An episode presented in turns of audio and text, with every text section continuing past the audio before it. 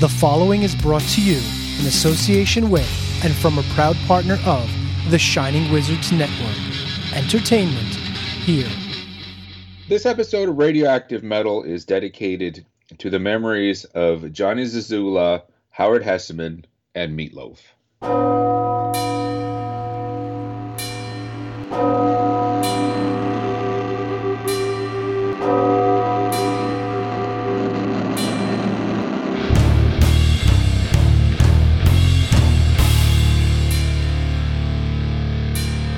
Welcome to Radioactive Metal.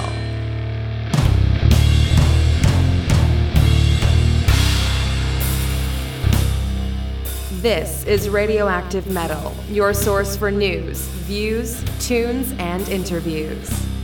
Here are your hosts Snowy, Rock, Corrine, and Aaron.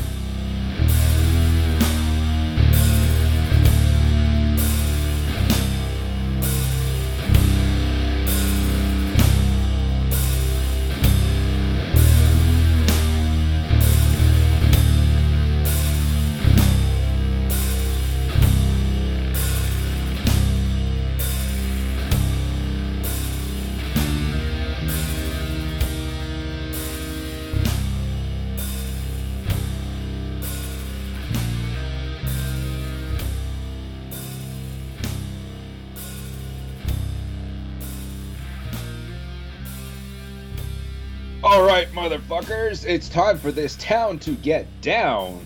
You got Snowy, Dr. Snowy White, and I'm burning up in here. Woo! We're all in critical critical condition, fuckers, but you can tell me where it hurts because I got the healing prescription from the big RAM musical medicine cabinet. I'm talking your internet podcast intravenous care unit, fuckers. So just sit back, relax, open your ears real wide and say, Give it to me straight, Dr. Snowy. I can take it. And I almost forgot, motherfuckers. Booger. I wish I would have learned something by Venus. Well, when he dies, when he when Tim Reid passes away, we'll Oh, I'm not looking forward to that. That was fantastic. And dear listeners, if you don't know, Howard Hesseman has passed away. He was the voice of Dr. Johnny Fever. He's been in a ton of other things that I have loved. I, I don't think I've seen a single show where I didn't enjoy the show if he was in it. How about you? Um, yeah, no, this is um, this was Howard Hesseman passing away. That was one of those um moments. Like we do this all the time. Okay, um, every episode we kind of have to uh when when someone pa- when someone passes away we we kind of do this dedication but for the most part um very few times and I hate I'm not I'm not being crass or rude or anything but you know a lot of times it it's it doesn't really affect us because we didn't know the person personally unfortunately we have had some uh some former some radioactive metal alumni um, that that did that did pass away after they've been on the show, and that really hurt. Okay, because they were now part of our lives. Generally, a celebrity, you know, doesn't really uh, mean much. Okay, but with this one, with Howard Hesseman, though, Dr. Johnny Fever from the amazing WKRP, that's important to this show because without Dr. Fever, honestly, there would be no radioactive metal. Okay, because I said, you know, right from the start, I there's two influences. Every, every band has that band before them that influenced them. Well, I had two influences to do this. One, the local Winnipeg DJ, the Big H, okay, Howard Mandshein. He's been on Chris Jericho's podcast for a more in, in, international idea if you've ever if you've ever checked that out and of course dr johnny fever those these were the two guys that made me want to do this show when the idea was brought to me as well okay? This is one of the few times where i was talking to mrs snowy and said you know i i just found out that howard hesseman passed away. She actually said oh i'm sorry. Like Yeah. you know because like she knows that actually means something to this show. So yeah yeah. So a little bit later on we're going to uh get into some various um things. But before we kind of get there uh we should probably uh start the show a little proper. I know we have we're doing something a little bit different but uh, horns up. Hi, this is uh, I am your host Snowy White, and you are. Oh, yeah. uh, I'm Aaron, and um, this episode is brought to you by the fine folks at True Cult Coffee. T R V E K V L T coffee.com. Go there, possess yourself a cup today, subscribe. When you subscribe, not only do you not run out of coffee, which is important, with the apocalyptic weather that we've been having all over the country. The Northeast is getting pummeled. If you live in the Northeast and you're not subscribing to True Cult Coffee, how the hell are you going to get the snow out? Because there's nothing hotter than True Cult Coffee. You brew a cup, you sit it outside, your sidewalks are clear, and you can have a great cup of coffee. It's a no brainer. So, True Cult Coffee, T R V E K V L T coffee.com. Possess yourself a cup today. What's going on there, Snowman? Well, um, actually, there wasn't a whole hell of a lot going on around here for this show the last couple weeks. We want to say, you know, we want to we want to give our apologies to all of our regular listeners that just happened to notice the last couple weeks. Well, there was no show. And that's just one of those situations where at first it was like, okay, we have schedules and life is just kind of in, interfering for that first week. The second week comes along and boom, it happens again. So we end up, well, okay, oh, we hate it missing one week, but two weeks in a row is just, ah, I was kind of, I, I was crawling the walls to say the least. But um, fortunately, um, we are back we're rocking and rolling. We've got a lot to talk about. For unfortunately, for all of the wrong reasons, but we do kind of want to start it off kind of on a positive note because today, as we speak, Friday, February fourth, it is Alice Cooper's birthday today. Yeah, I think he's like seventy-four. I'm disappointed because I was trying to have something. I was trying to quote a lyric. I'm like, oh, can I do Black Widow? If these words he speaks are true, we're all humaнаries too. We don't pledge allegiance to the Black Widow. There we are.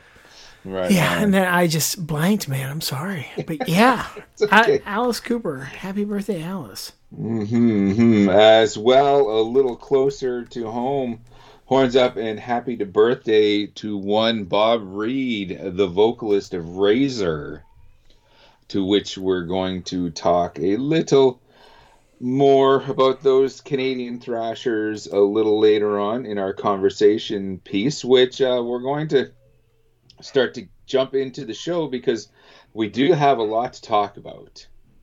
Unfortunately, we lost uh, two, two, two key Johnnies, shall we say? Yeah. This episode, I guess, this episode is the tale of two Johnnies, because first of all, as you heard on the top of the hop, we lost one Johnny Zazula, owner and founder of Megaforce Records, and you know that is a label that meant so much to me, you know, as a teenager that I just there were so many of their releases that made their way into my my collection and it got to the point where not only Megaforce but Metal Blade and uh, Neat Records and Music for Nations and Fringe and all that. That was when you you pick up a new record before you when you when you flip it over before you even look at song titles. You look in the bottom corner to see what label it was on because then that gave you a better indication as to whether or not you're going to dig this. And god damn it, jeez, you know, if it had that Megaforce label on it, you know, it was going home with me, sound unheard. Yeah, you know, and of course, as we mentioned, we lost one, Howard Hesseman, Dr. Johnny Fever, as well. So we're going to be getting in to a little bit of some Megaforce talk, some WKRP talk, and as well, you know what? I might as well say this now before we get to the um, to our uh, True Cavault Coffee segment, but um, it has been announced May 13th and 14th here in Winnipeg at the Park Theater, the Manitoba Metal Fest is going on this year. The first night headliners will be the Mighty Razor, okay, as well as Megaforce recording artists from back in the day, one of the originals, the Mighty Exciter, as well as Outer Tomb and Striker, all bands we've had we've played their their stuff and we will continue night two night two we'll see cataclysm Cryptopsy, Sunless, and Per Location, all really awesome bands. And um, now, a lot of times during this during this particular festival, you bring in we bring in international talent, bands from the U.S. as well. But with all of the COVIDness and all that going on, um, it just it's just it's just, it's just not happening. But Canada does have, uh, you know, so many amazing artists that um, a festival like this was uh, was pretty easy to book, and I'm really excited for a kind of a bad pun for Exciter. Okay, because I've seen Razor live, I've seen Cataclysm, I've seen Cryptopsy, okay, and I have seen Exciter too, but the Exciter I saw at the Noctis Festival in 2013 when we went out to Calgary and all that, it was it wasn't the Exciter that I knew as a teen. Really, only guitarist Alan Johnson was the only remaining member of in that that particular lineup. Like I was stoked. I was front row and center to see Johnson play, of course. Yeah but it just it just wasn't it just wasn't the exciter that I knew. And finally, you know, and I discovered Exciter in 84, 85. Okay. finally, I'm going to see, you know, the original Exciter. Really, really excited with that. So, um, yeah, yeah, May 13th, 14th, here in Winnipeg. Go come check it out.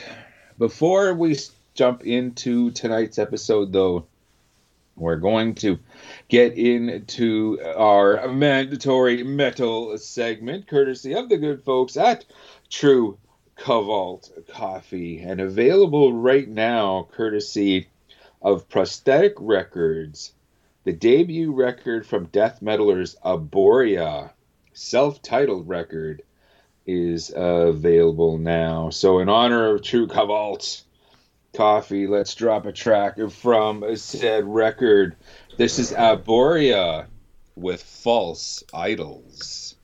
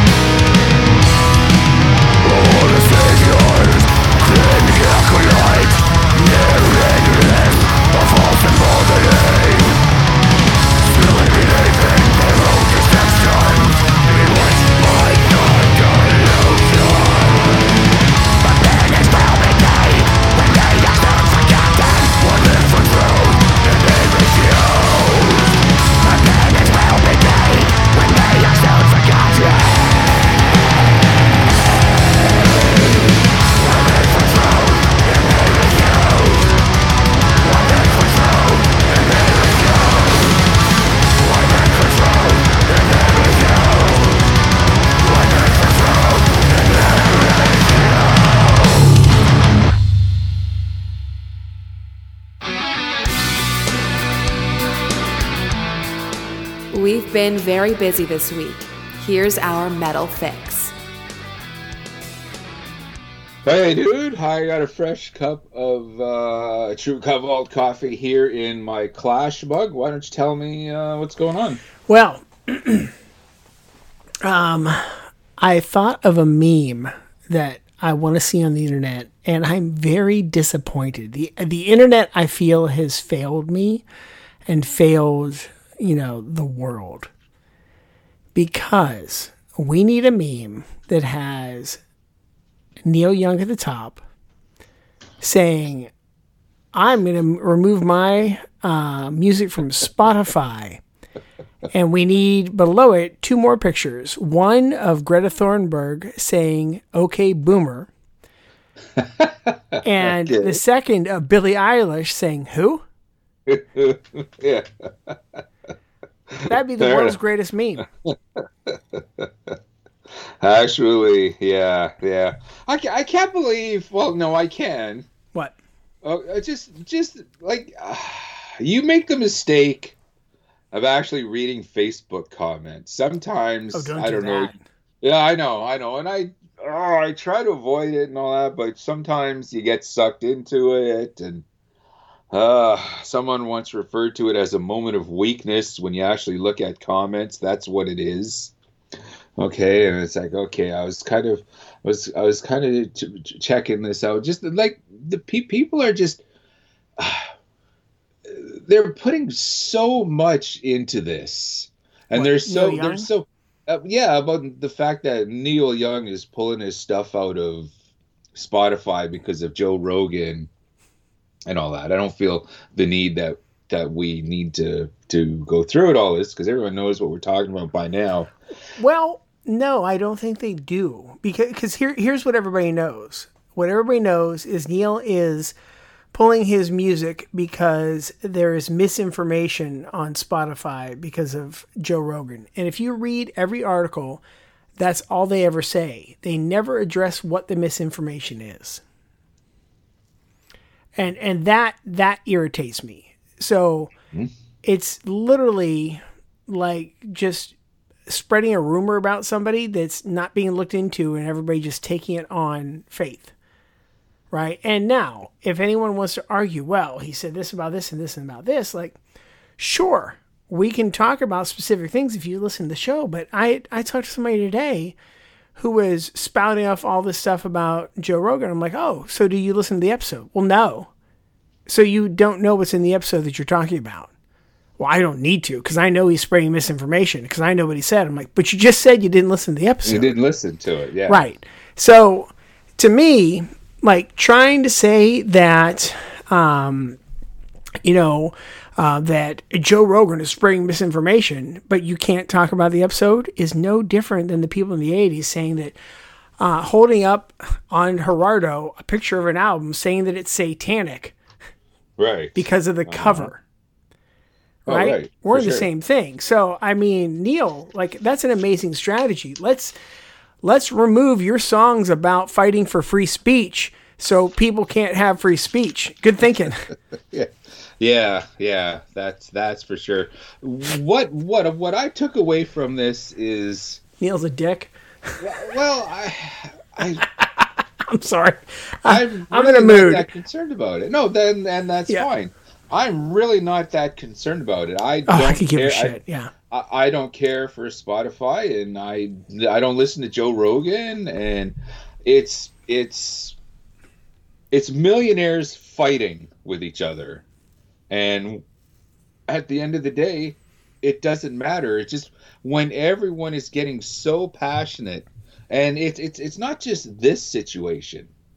Okay, like how, how I don't know how many times like when I was just growing up and all that, but and you you criticize someone's favorite music artist, and people just jump all over you and just totally defend this person to the death, and I'm just kind of like, you understand, this multi-billionaire pop star, okay, could care less if you live or die. Okay, I so I don't understand why you're getting so excited about it now because I've I've heard just all, all the time people bad mouthing metal and hardcore and punk and all that. And I Yeah. just yeah, okay, all right, whatever. Well, it's pretty much what you do. You know? That that's the one thing that's still okay to badmouth. Right. Right. So my my takeaway from all this is that I I just don't care and people are wasting time caring about it and you know going on the internet and going back and forth about it and all that. Like if if I was given a choice, you can listen to Rogan's podcast or listen to a Neil Young song. I'll probably listen to the Neil Young song. Will I buy any of his records? No.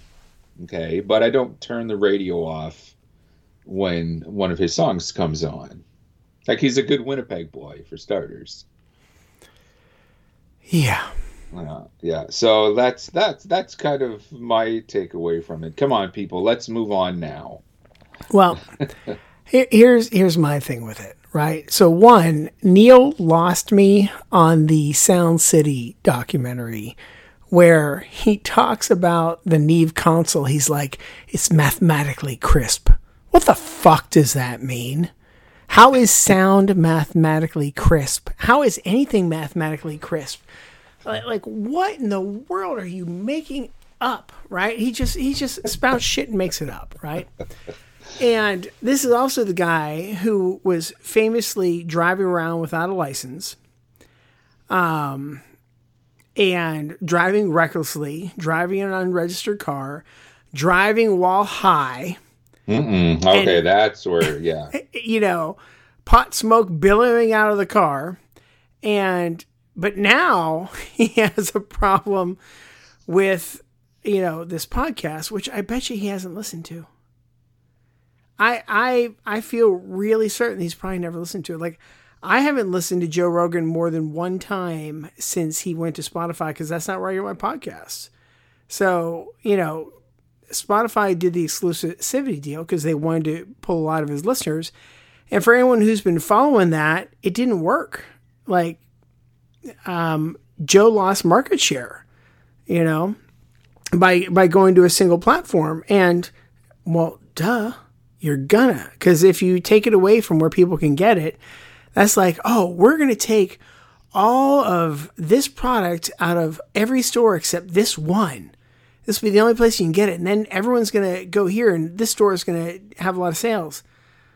No, you're banking on the fact that everybody can't live without it. Um, people can live without it. Yeah, know? yeah. And when they gave him, was it a like a billion dollars? I don't know if it's a billion, but it I, like I, it was a really good deal. Uh, yeah, I mean, for for somebody who's just doing what we do. Yeah, you know, it's like, millions. damn. But here's the thing: if you haven't listened to it, when uh, and and, and here here's here's the here's the other thing. When he has on other comedians, that's a different show than when he has on these doctors that people are saying that they're spreading misinformation. Okay. Um, people like to write off Joe because he's a comedian. Like when this pandemic started, I sent an episode to um, one of my friends who works for the NIH. I'm like, hey, have you listened to this yet? And she's like, what, Joe Rogan? I'm like, yeah. She's like, the comedian. I'm like, yeah, listen to the episode. Like he was talking to the head of, I can't remember if it was the infectious disease center, but it was somebody who was in charge of one of the disease centers, right? And, and I mean like like for the, like in charge for the entire United States. So when the pandemic starts, like, hey, let's talk about this. What's going on? What do we do? And the guy talked about it, he's like, here's how it probably started, you know. And, you know, he speculated probably started in wet markets in China. All of that, you know, tracks and, and things. Because, you know, now we're allowed to, to talk about it. At the time, you weren't allowed to, you know, ha- have, have any of these things. And that's, that's the bigger concern. We're, we're going to go off on my soapbox here for a minute before I get to anything else metal. Because there's, there's a few things that are weighing on me with this shit. But the thing is, so he brings on this expert and they talk about this is before anybody knew anything. And the expert's like, listen, these masks aren't doing anything. He's like, at best, they're going to reduce it by 20%.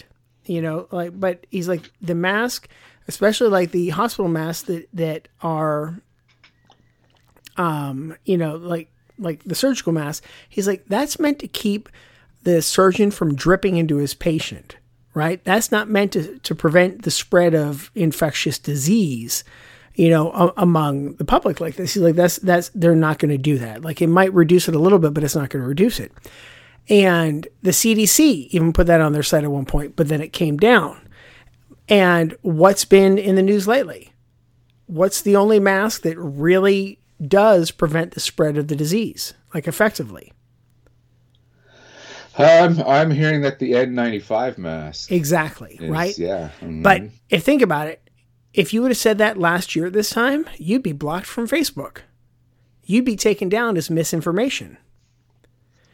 But now it's been a proven study, and there were experts saying that at the beginning of the pandemic because they were experts in their field. But that was misinformation because it wasn't going with whatever the narrative was ah, right? And isn't that what um, free speech is all about? It's having an open dialogue, right? And and this is what I've said. Like, I 100% disagree with all the fucking hate speech, but we can't stop it either because if we stop it, we don't know that it's there. Right. And so you've got to have the open dialogue. You've got to talk about it. You've got to debate these things. We've got to have the back and forth because that's how science and things like that happen, right? Like this stuff doesn't doesn't happen in a vacuum. So, you know, think think about when the vaccine first came out.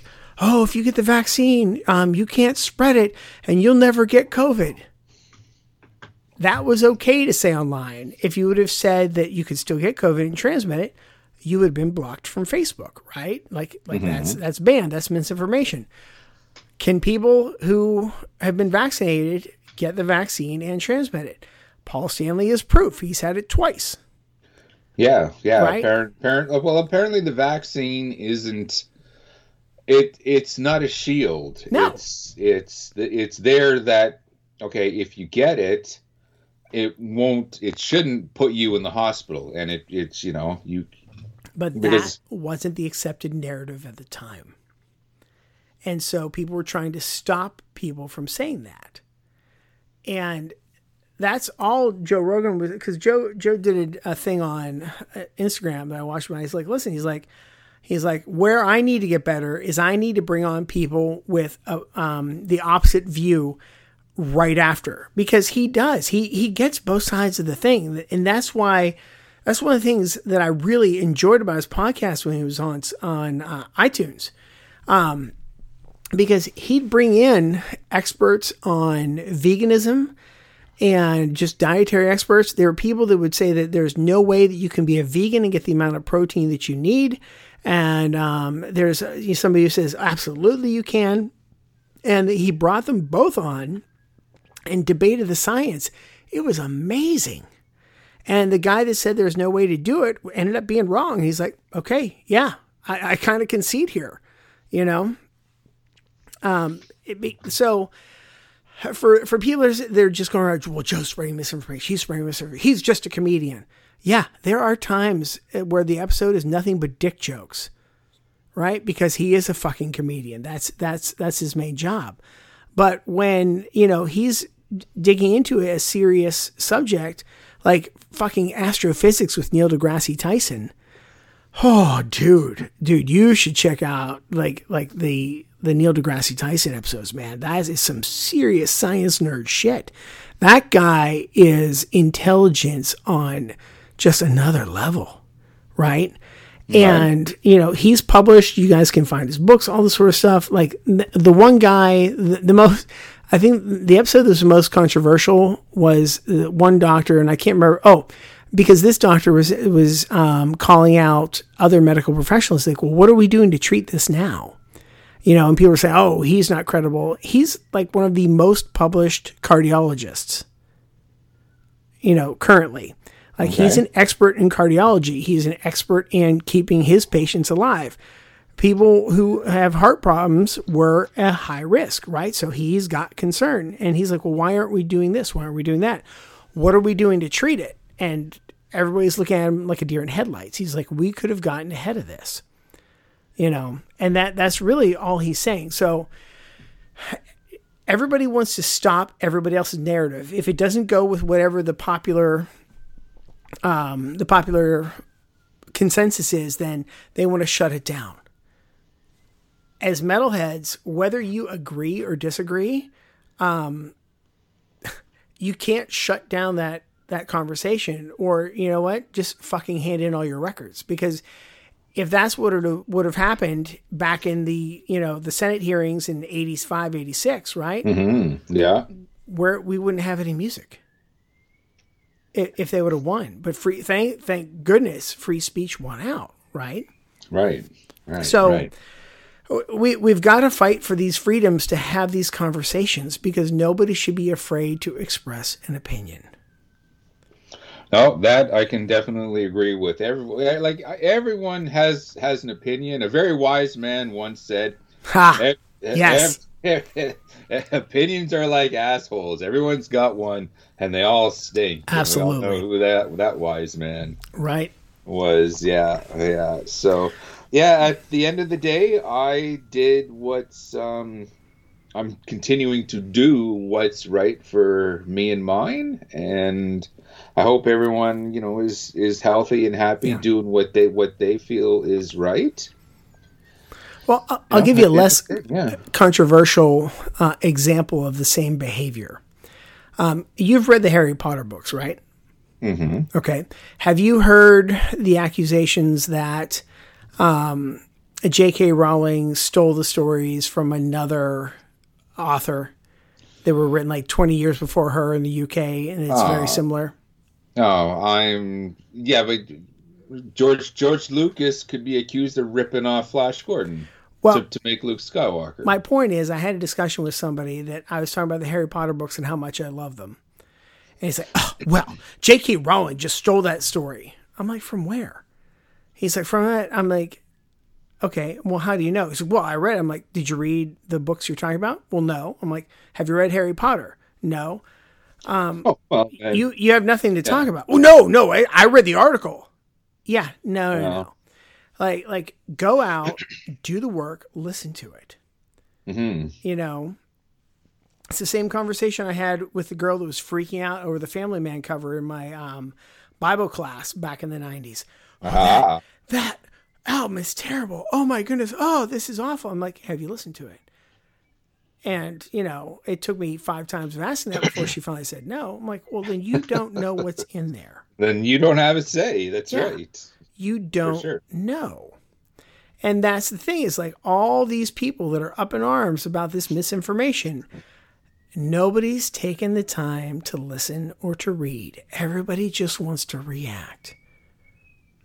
And I well, and I'm just and yeah. and my thing is like regardless of where it falls, we are getting dangerously close to losing free speech. And there are countries that are going way too far with the vaccine mandates. Especially when when we're you know proving that it's really not doing that much, you know, it might slow it down, it might keep some people alive. Um, and that's great, but that doesn't mean that everybody needs it, you know? Uh yeah, see you you you can mandate the hell out of someone, but if people aren't doing the right thing and if they're not doing their part, it, it it's pointless. It's, yeah. it's pointless. Like we got mandated to death up here. And I'm like, okay, I do, I'm I'm not seeing any improvement here. Yeah. Okay, so you you can lay down the law all you want. You can declare martial law. You can do this. You can do that. It's up to the individual to do what's right. And then sometimes that also breaks off into well, what's right? Well, like I said, you have to do what's right for you at the end of the day. Yeah. All right, yeah. but enough of that noise. Earthless. Have you heard yeah. of this band? Earthless, yes, they're not big on my radar, but yeah, I've no, I know, I know of them. Good stuff. Okay, I have to find their latest record on vinyl. First of all, it's like three songs, four songs, so I thought it was an EP. Um, I was wrong because like one song is 16 minutes. I was gonna say, yeah, it's probably about 45 minutes. Yeah, yeah. I'm like, oh wow. But so it's called Night Parade of 100 Demons. Uh huh. Dude, it's fucking great. Fucking great. Like I, I love it. I love the way it starts. I love how it gets heavy. I love the artwork. I'm like, oh yeah, Yeah, yeah, yeah. I really need this stuff. So, but then um, when after that album ended, the autoplay in my uh, iTunes Music, or what do we just call it, Apple Music now, um, took me to Bongripper, who I believe we featured on this show, Mm-hmm. and then All Them Witches and some band called Arctic. So, wow, was that a lot of good stuff? Like I, I've got a lot of great music lately. Oh, have you heard of the last ten seconds of life?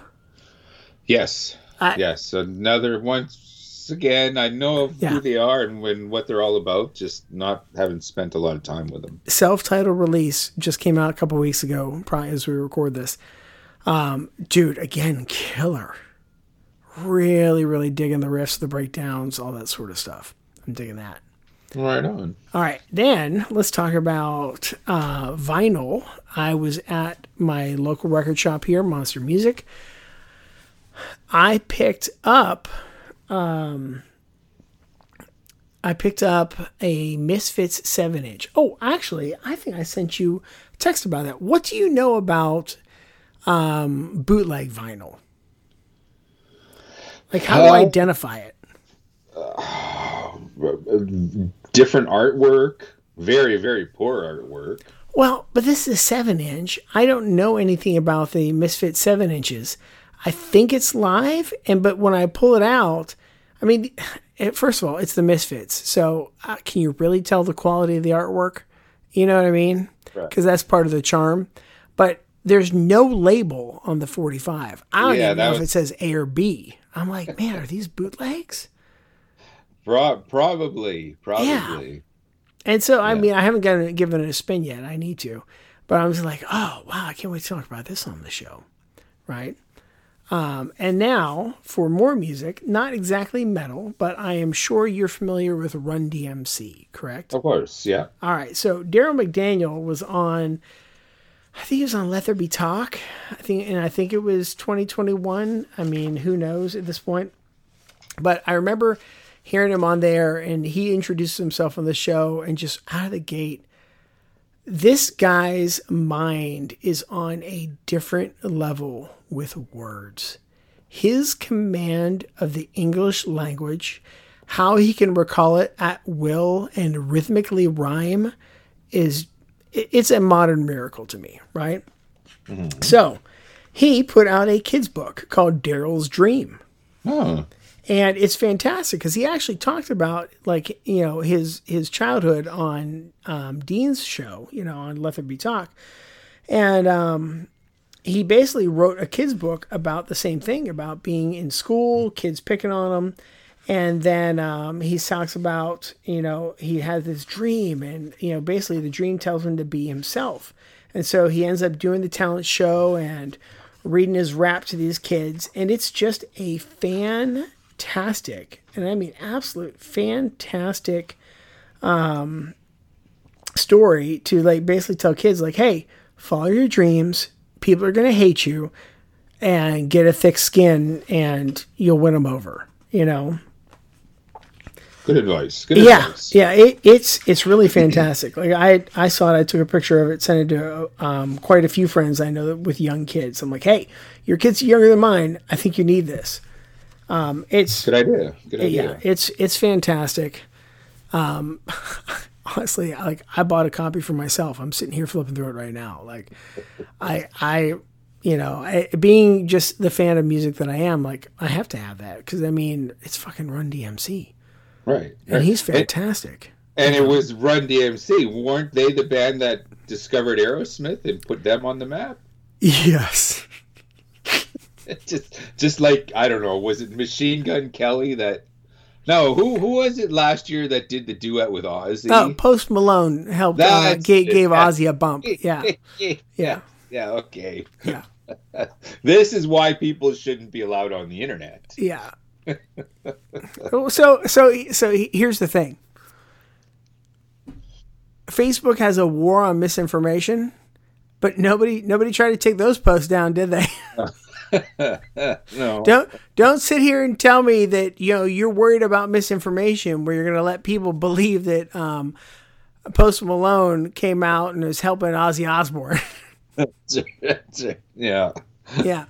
oh, we're so worried about misinformation. Like, because those assholes probably believe it. oh yeah. Oh, there, there are. Yeah, there's uh. some. Not what's the generate? What's the kids? Kids like not millennials, but kids that are 12, 13, 14. I think that's called Generation Z, but those oh, kids aren't okay. even 12, 13, 14 anymore. Like some of them are entering the workforce. Oh, okay, okay. Because I firmly believe like the the, the next like that that that doesn't exist. This Generation Z is no no because the jet like the generations are. It's it's all about parentage, like we as Gen X, our kids, are the the generation after us, okay, is are the millennials. So the next generation will be their kids. It's just like as Gen X, the generation before us were the boomers. Okay, so like this, this, boomers was like gen- a long generation, though. Um, well, it's. I feel I feel like that was a bigger. I don't know, because because every now and then I discover this, and then it's it's interesting because I had a friend at work who was really really big on being a millennial, and um, you know depending on what you read, they'll say that millennials start in 1980, and he's always convinced that it doesn't start until 1986, the year that there's, he was there's, born. There's no tried and true date. It's generational, not a. It's, you know, there's no starting line to it. It's. I think you're spreading misinformation. I'm going to need you to stop. Yeah. yeah. yeah. We're going to be taking off all our all of our platforms. Can- cancel Snowy. We're gonna cancel ourselves. cancel. Yeah. I actually yeah. thought it would be fun to start like an Instagram or Twitter channel to only spread misinformation, but I don't mean about the virus, right? I, I mean like like make up ridiculous things, like um, you know, Cher's hit single uh, Toxic Waltz was number one on the Billboard charts for three weeks in 1981. You know, right on. You know, yeah. sh- shit like that. You know, like just just things that are just uh, things that will make many people's heads spin, and just to be stupid. You know. Okay, well, there's a future discussion right there. Yeah. Our own personal brand of misinformation. Uh, well, it's, and uh, my, the same buddy that insists that um, millennials uh, only only started the year he was born um, used to tell me kiss facts, and and they were just amazing. they were just amazing. Like I had to write some of them down. They were so hysterical because eh, he he was a mastermind at pulling so many things from so many timelines. Um, I, am just trying to follow. I'm like, I don't even know how you landed here, but this this is a masterpiece, you know. But last thing, remember? Um, honestly, it's probably the last time we spoke. But uh, remember when I talked about Cobra Kai and the Exodus reference? Yeah. Yeah. So um, the guy that plays Johnny, um, William Zabka, the, the actor, um, I happened to be flipping through a guitar magazine. Turns out he really is a rocker. Like, yeah. like because like his character in this show is like like they would go to a Twisted Sister concert and he's always playing like all this '80s metal and rock and you know hair metal and stuff, and he really plays guitar, and you know like fair, apparently fairly seriously. I was like, wow! So I just thought that was really cool.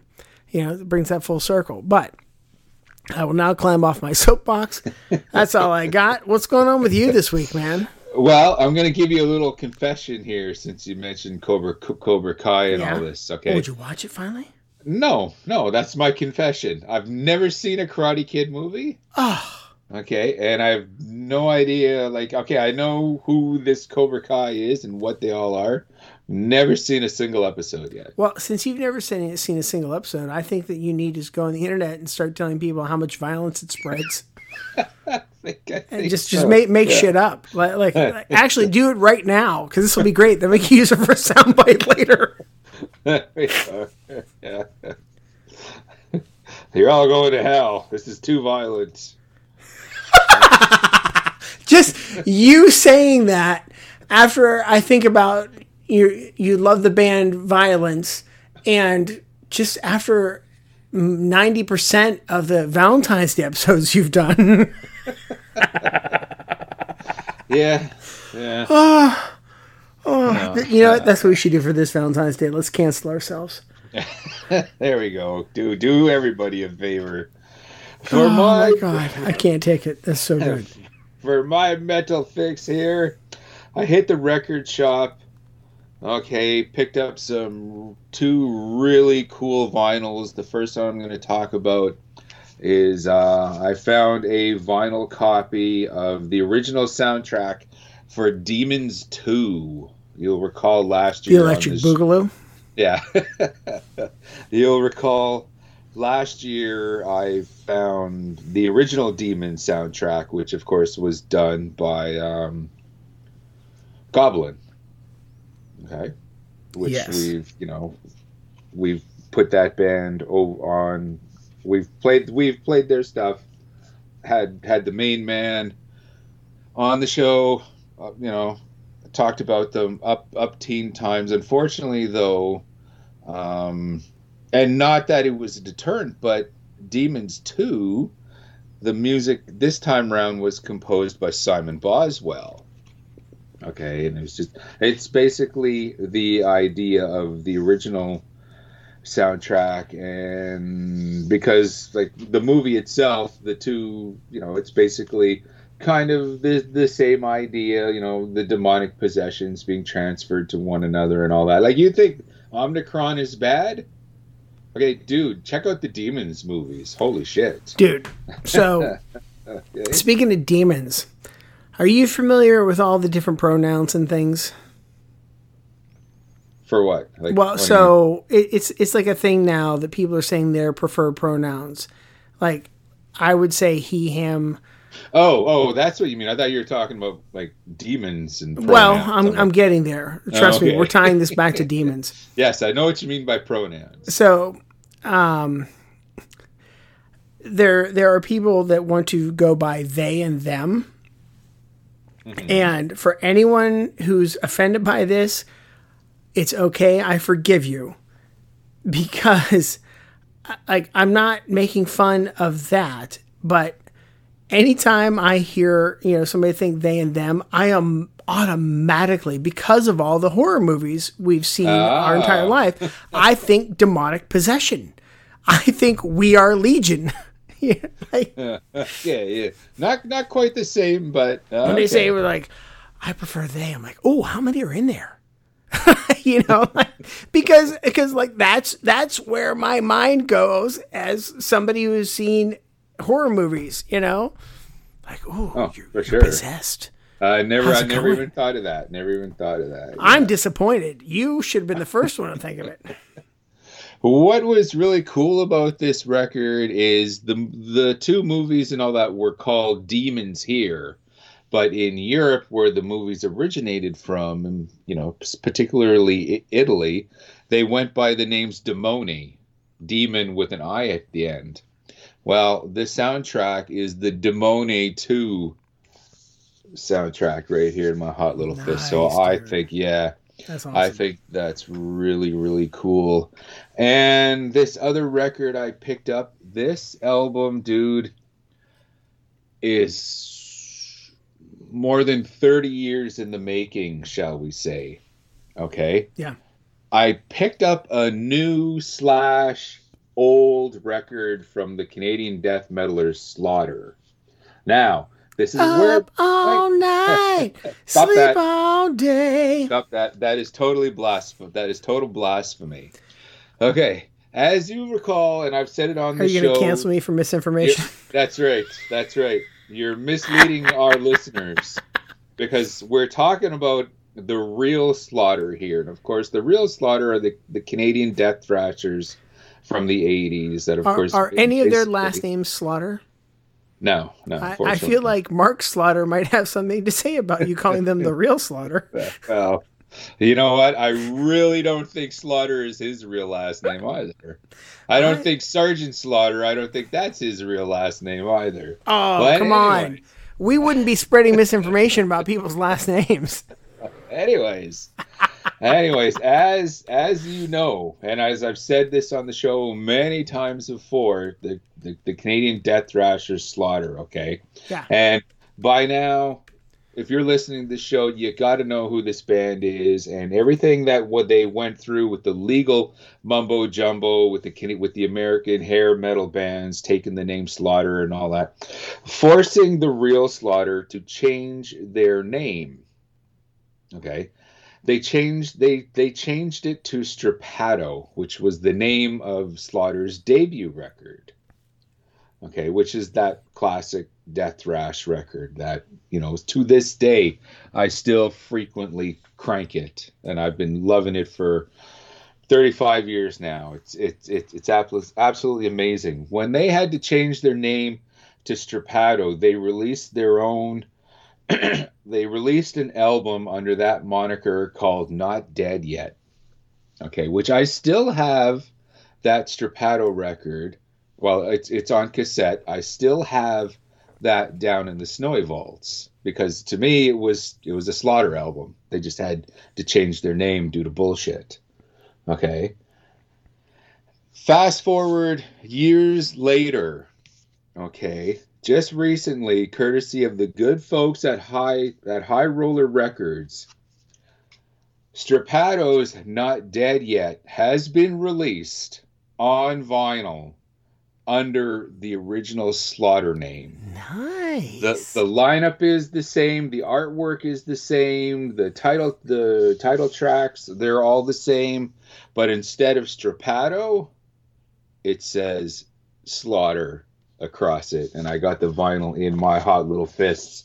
I want to say hello and horns up to Brad from Iron Ear Control who did all the grunt work to track this record down and when he said, "Hey, you know, we've got copies of this. I'm like, uh, hold me one. I'm coming down. You hold it to me, and I'll tell a whole lot of pretty girls an awful lot of nice stuff about you. And all that. so, yes, a record more than 30 years in the making. Slaughter's not dead yet. I'm fucking giddy.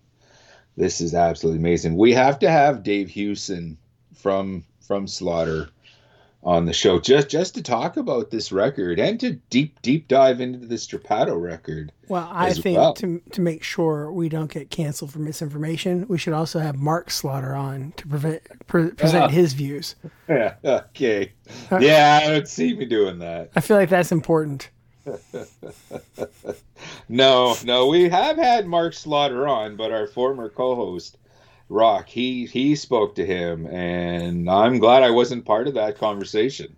Best I can tell, um, Slaughter really is his real last name. Okay. And I, am kind of disappointed that he didn't start a death metal band. you think you would think so, eh? Yeah. Yeah, yeah, yeah. Well, so I'm totally stoked about these these two records. Something coincidentally as well going to be available later on in near the end of February courtesy of the Toronto independent label Cursed Blessing. Okay, we're going to go back a bit to 1985, October 23rd eh, or November 23rd and November 24th. Okay, DRI and COC, Corrosion of Conformity, did two shows in Toronto. Okay. Support the local support, although they had albums out, they, you know, and they're now gaining national attention and all that. Support for the first night came from the Canadian Thrasher Sacrifice. The following night, the 24th, support came from the aforementioned Slaughter on these two monumental gigs. Now, unbeknownst to really anyone at the time, some some sneaky fan, okay, and this goes back to the old live tape trading days. Someone had their Walkman, Okay, brought it into the club and recorded both sets. And, and these tapes kind of survived all of these years until they got to the attention of Cursed Blessing Records. And as I said, near the end of February, Slaughtered live in 85 and Sacrifice live in 85 will be available. The digital promos to these records came across my desk. Dude, aha, this is amazing. Yeah. Okay, because it it sounds and it's going to sound like that way on vinyl and all that. It sounds like those glorious tape trading days, live the the the the whole lot live tape trading days. Did they clean it up at all? Like, did did they add any? I don't think so. Okay. I don't think so, and I I I would really want. That's basically what I want. One of those live tapes, slap it onto vinyl, get it onto my uh, onto my turntable. Yeah, and th- this is where I'm a snob. Like, I, I'm I, I can't listen to something that's just noise. well, no, like you you can make it out. It's just the production is really crappy. I can handle crappy production, but if I have to work at figuring out what it is, like it's not doing me any good. Oh no, no. If you're familiar with the music, like you you you would definitely you definitely know what's what's going on. That I can handle. Okay, well, yeah, I'm really looking forward to that. And we're definitely we're going to play a song from I guess we'll do the slaughter. Up all night. Okay, see, I'm gonna cancel you all right. I'm gonna put my fist right through the internet. Here. I can't I can't help it. Another really cool band that came across my desk. I believe it's available now, courtesy of the good folks at Prosthetic Records. The British, very, very intense hardcore band Pupil Slicer. I recall last year their full length debut Mirrors came out. Well, they're they're back at it. They have a brand new single, Thermal Runaway really really good stuff. I'm glad to see like they uh they they they got something they jumped on it got something else out right away. So we'll uh we'll uh play something from them. But to start this off let's drop some tracks here from that amazing not dead yet record from not Strappado anymore but Slaughter, let's go with the title track. This is not dead yet. Fuck you, Mark Slaughter.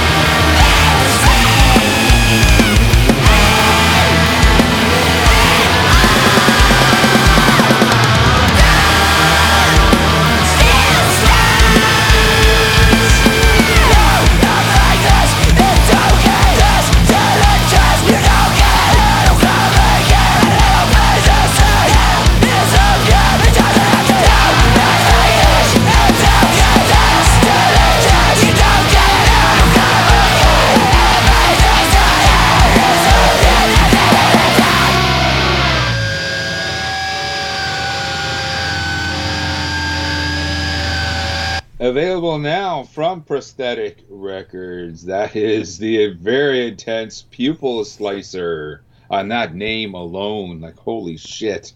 Talk about going for the jugular. That was the new single, Thermal Runaway. And before that, from that, what's going to be that new live Slaughter album, live in '85. That was Tortured Souls. That's one of the original songs that I discovered Slaughter with, just way back when, even before I picked up the Strappado album. They just had a seven-inch single with three songs: Nocturnal Hell, Side A.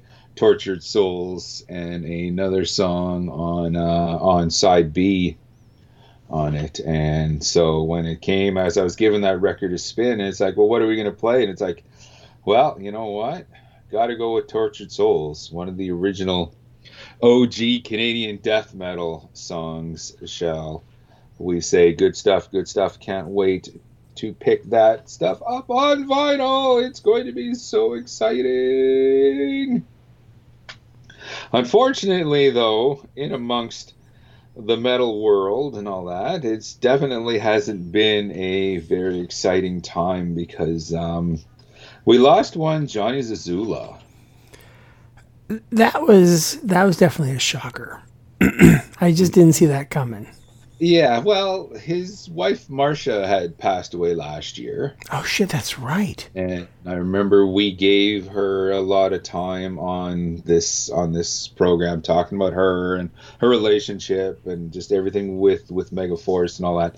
And they say, okay, that when a couple has been together for so long and someone passes away, no one is really surprised when just a few years later or whatnot the other mate passes away. Just and they attribute it to well, they haven't gotten over the loss of you know of their Yeah. significant other. Now I attribute it to old age. You know. Yeah, you know, like like it. I, I I've I've seen it both ways, right? Like my my grandfather outlived my grandmother by a very long time. okay. Um, But then, like my a friend of mine, her parents died within 16 months of each other. That kind of thing. Wow. Yeah. Oh, yeah, yeah. I just know that if something happens to me tomorrow, you know, I just I don't want Mrs. Snowy going anytime soon. Well, she'll have to at least go out and bury you because she probably killed you. Probably. You know, if you pass away tomorrow, um, I, I'm not saying anything because she's a wick witch and she'll curse me or something. So you know, the secret's safe with me. But chances are she killed you. Uh, probably. probably, probably. On that note, I thought maybe. Yeah, and We we're would not saying you didn't deserve it. You know? Of course not. Yes. Yes. We want to pay tribute to the Zulas and now, just kind of by going over like some of our favorite releases, albums, songs, just what what have you from the mighty Megaforce Records. What's what's your idea of like? I, I don't want to say the all the ultimate Megaforce release, but it's just what's what's one of your favorites? Well, one that comes to mind immediately, and this is very possibly blasphemy to a lot of people, but I am going to say, um, I had it on the tip of my tongue, but MOD's gross misconduct. Ah. Okay. Why would that be blasphemy? That's a great record. Uh, well, there are some people that felt that that was kind of uh, because the gross mi- misconduct. That's the one with the the shark and the judge and all that sort of stuff. Uh, there were people that felt that I think that was like too cartoony or not serious hardcore. I love it. Yeah, the record before that, if you want if you want to talk about goofy hardcore, I would think, you know, gross misconduct was getting a little more serious. So, I don't know what these people were talking about. Holy shit. And you're right, it's an absolutely fantastic record. And I'll Yeah. never forget the video for True Colors, the Oh. first single. Yeah, it was a when they were to- they were totally taking the piss out of hair metal and all that. Oh, just like- absolutely. yeah, now you've got me thinking. I think I think tonight when we're done recording, I'm gonna go fire up the YouTube and go check out that video. I'm glad you mentioned MOD because on my list here of the the Mega Force shout outs, I got MOD's USA for MOD, the debut the the debut record, and it's just like, oh, like that very tongue in cheek, very tongue in cheek, and there's there's there's a lot of stuff that made you laugh, okay, and then there was a, there was some, you know, there was some opinions and ideas on that record that no doubt came from Billy Milano himself. You know, which is just complete and utter ignorance, imported society, and the AIDS song anally inflicted death sentence. Well, It's like fuck, but that it was the- the eighties. well, but they were also smartasses. Oh, for sure. Like, like they For weren't being serious. Hmm You know, like, like they But- they were. it- This was satire at its best. I mean, could you imagine if somebody tried to do that today? Lord, That's what I was going to say. Like how how Yeah. quick? Okay, those songs wouldn't even make it onto a record today. no, no, people are like, no, we can't put that out. Yeah, You yeah. know, and then it, if they did, do you know what they would? They, they would say that he's a Trump supporter, which he's definitely not. you know, but it, but if they put out a record like that today, oh, you must support Trump. That'd be the first thing everybody'd say. Probably, probably. I don't know. Like Milano is not. Uh, it's, it's been a while, but he's he, he can sometimes have some right leanings, but at the end of the day, it's still it's still a memorable record, and it being being a a crossover fan. Okay, it was like that that that record particularly was right up there with DRI and Corrosion of Conformity and and all all all those crossover bands. SOD, you know that that in itself is a the the Stormtroopers of Death. You know, Speak English or Die. That that record is a classic as And well. that, yeah, that record's just a masterpiece. Mm-hmm. For sure, for sure. Yeah. So, yeah, I'm actually kind of surprised. MOD, great stuff. Great stuff. Earlier today, on this very episode at the beginning there, I mentioned Exciter and how excited I was they were coming to town for for uh, Manitoba Metal Fest because their second record, Violence and Force, that that's the record that I discovered them with.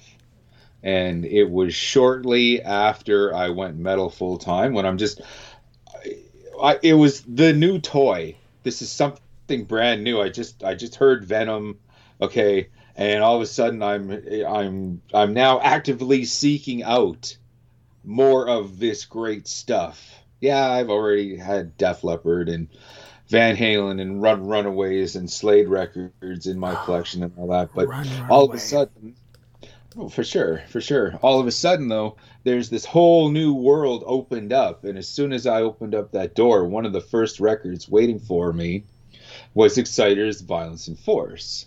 Now, of course, that was available in Canada through the Banzai records, and then they when they picked up the license from Megaforce and all that. So yeah, it's it's originally a, uh, Megaforce record, and it's it'll always it'll always be a special record to me, and I can't wait to hear the original lineup playing some tracks from that. As a matter of fact, I'm gonna grab one of the guys aside and say, hey, how much of and Force are you guys playing tonight? I might not let you on my stage if you don't. Let's put it this way. So, yeah, yeah, Exciter! And if you aren't familiar with a lot of their back catalog, the first three records, man, go and check them out tonight. What about you, dude? Well, this one is more recent, and when I say more recent, within the last, I guess, eleven years. Okay, Um, that's really recent then. Yeah. But so, um, and it's three records released by one artist at the same time.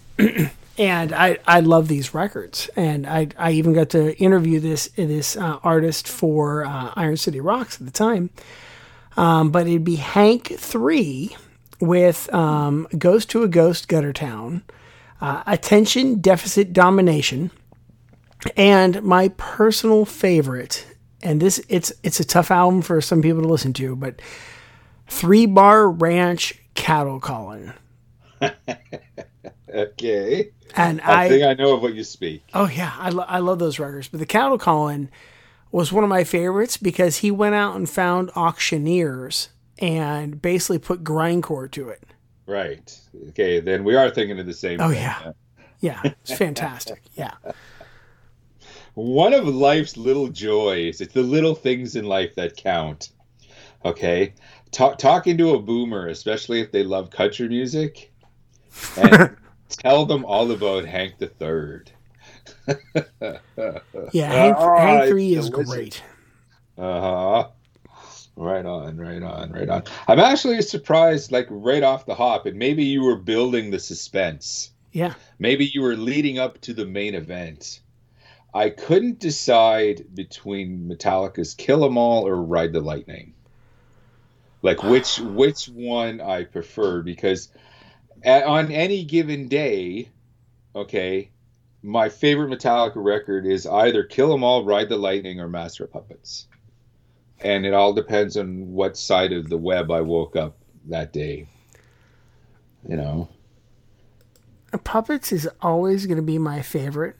hmm But if we're choosing between Kill 'Em All and Lightning, it's a very, very hard decision.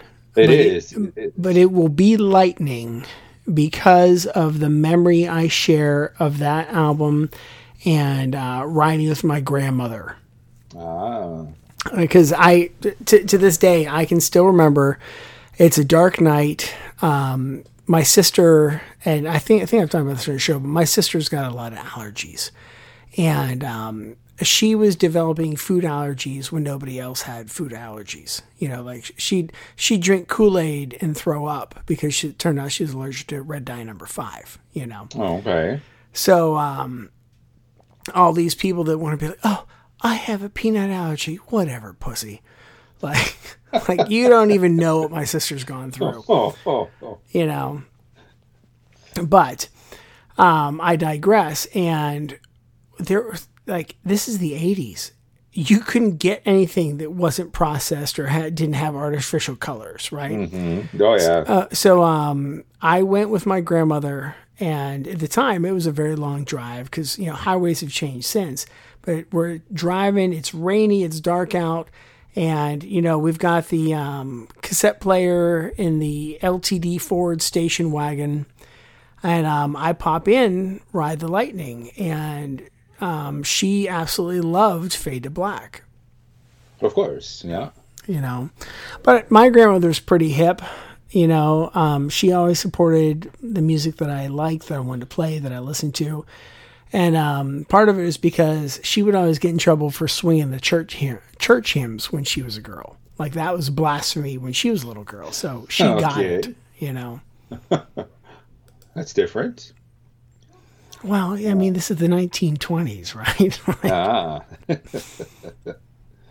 yeah, yeah. With with with me, okay, you you you could tell like like kill them all and ride the lightning and all that. Where I'm I'm not saying they're that radically different, but uh, there was kind of a shift. Like oh, with- there's a big shift. with with kill 'em all like you had these these these straight bangers Yeah. okay just fucking thrash till death and i totally get that with ride the lightning these the song arrangements change Yeah. Well, and that's Okay. that's Cliff Burton, right? That no that's the Cliff Burton influence. hmm You know, and, the, the first record is very, very Dave Mustaine. right You know, oh for sure for sure. And he, mustaine will be the first one to tell you that. Yeah, yeah. But but the song the, so the, the the the song arrangements kind of changed and they they had a pattern. You know this song will be the first song you know this this is what the second one will be like. This is what will the third one will be like. Yeah, and they kept that pattern from ride to master to justice. Yeah, and I was good with that. Now, because it it you know yeah okay they they they had their own pattern but it was their pattern. Right. and they they they, they weren't taking it from anyone else and it wasn't getting old. Yeah, I completely agree with that. for sure for for, for sure you just you you knew you knew what you knew you were getting you knew what you were getting but not in the way that you knew what you were getting with an acdc album. You know i kind of want to clarify that so yeah it's really kind of the tale of two bands that just but it's not. It's the same awesome band that really Yeah. ruled the 80s yes for our younger listeners the metallica you knew after the black album go back those those first four records very different band. And those records still rule. For sure for sure for Yeah. sure. What else you got?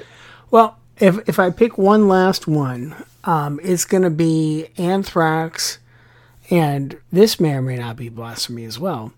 Um, it's going to be Persistence of Time. okay that was with megaforce but Also were Island. being- yeah they were being distributed by Yeah. island okay all right Yeah, so still still Megaforce distributed by Island, but I mean that was spreading the disease to Persistence. So, um, but Persistence of Time was the album that was the one I didn't get the first listen through. oh, okay and I had to listen and listen and listen. And honestly, thanks to a friend who, when I, I listened to it and I didn't like it, he's like, "Oh, I'm so proud. That means you're maturing." I'm like, "Well, fuck this. I'm not maturing," you know.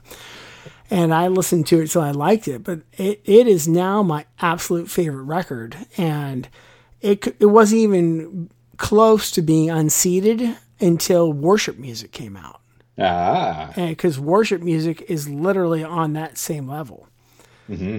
Um, you know i mean like i i love anthrax like i like kiss you know like like like those two bands for me just i just yeah yeah huge Yeah, but right on, right, right on. Like, like I, I remember, yeah, the the persistence record did really well. So Island threw millions of dollars to Anthrax, and signed them and re and re-signed them, and then Belladonna left. They brought Bush in.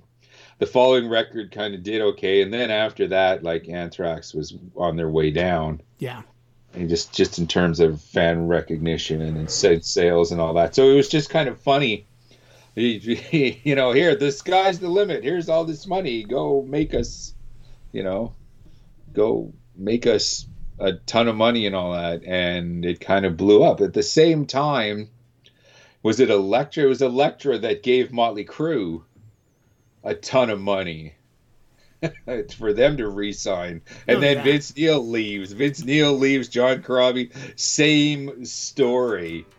and it's just like, is this just a coincidence, or did Belladonna and Vince Neil get together and said, "Hey, let let let's wait till we sign the contract, and then we're gonna fuck everybody." that would be the great rock and roll conspiracy what?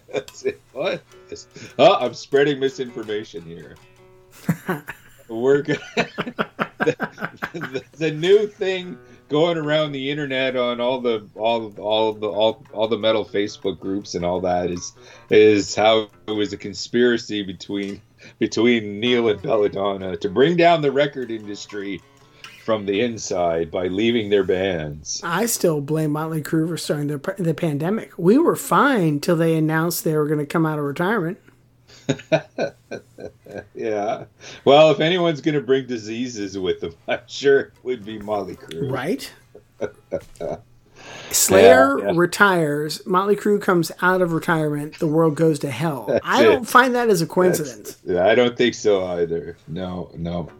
One of my all-time favorite songs, since you brought up Kiss. Yeah. Okay, one of my all-time favorite songs is Frehley's Comet's Rock Soldiers. Like I remember the last time I mentioned this on the show, and you weren't too familiar with it. Did you ever go back and listen to this? No, this- still not. this song? Like I It love is- I love Kiss, Mm-hmm. but um and I've been watching the Beatles documentary. And so th- this is a great comparison, but Kiss to me is like the Beatles. They're better together. Oh, okay. And, and honestly, like Kiss, you have to have Gene and Paul, and then two players that are sober and can take it.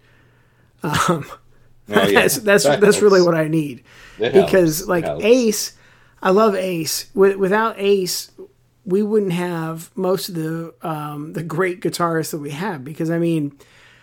The Beatles inspired one generation to pick up guitar. Kiss inspired the next generation to pick up guitar, right? for sure. and I- I love Ace, but just he he just didn't have it. You know, he Okay. didn't. He, he, he wanted to party. He didn't have the the rock star work ethic. He had the rock star party gene. Well, I'm going to give you a bit of homework. Check out Rock Soldiers, the first single off the debut record from Frehley's Comet from Megaforce, which that was really surprising because we were so used to Megaforce. It's all thrash, you know, and death and just just all the hardcore and all that.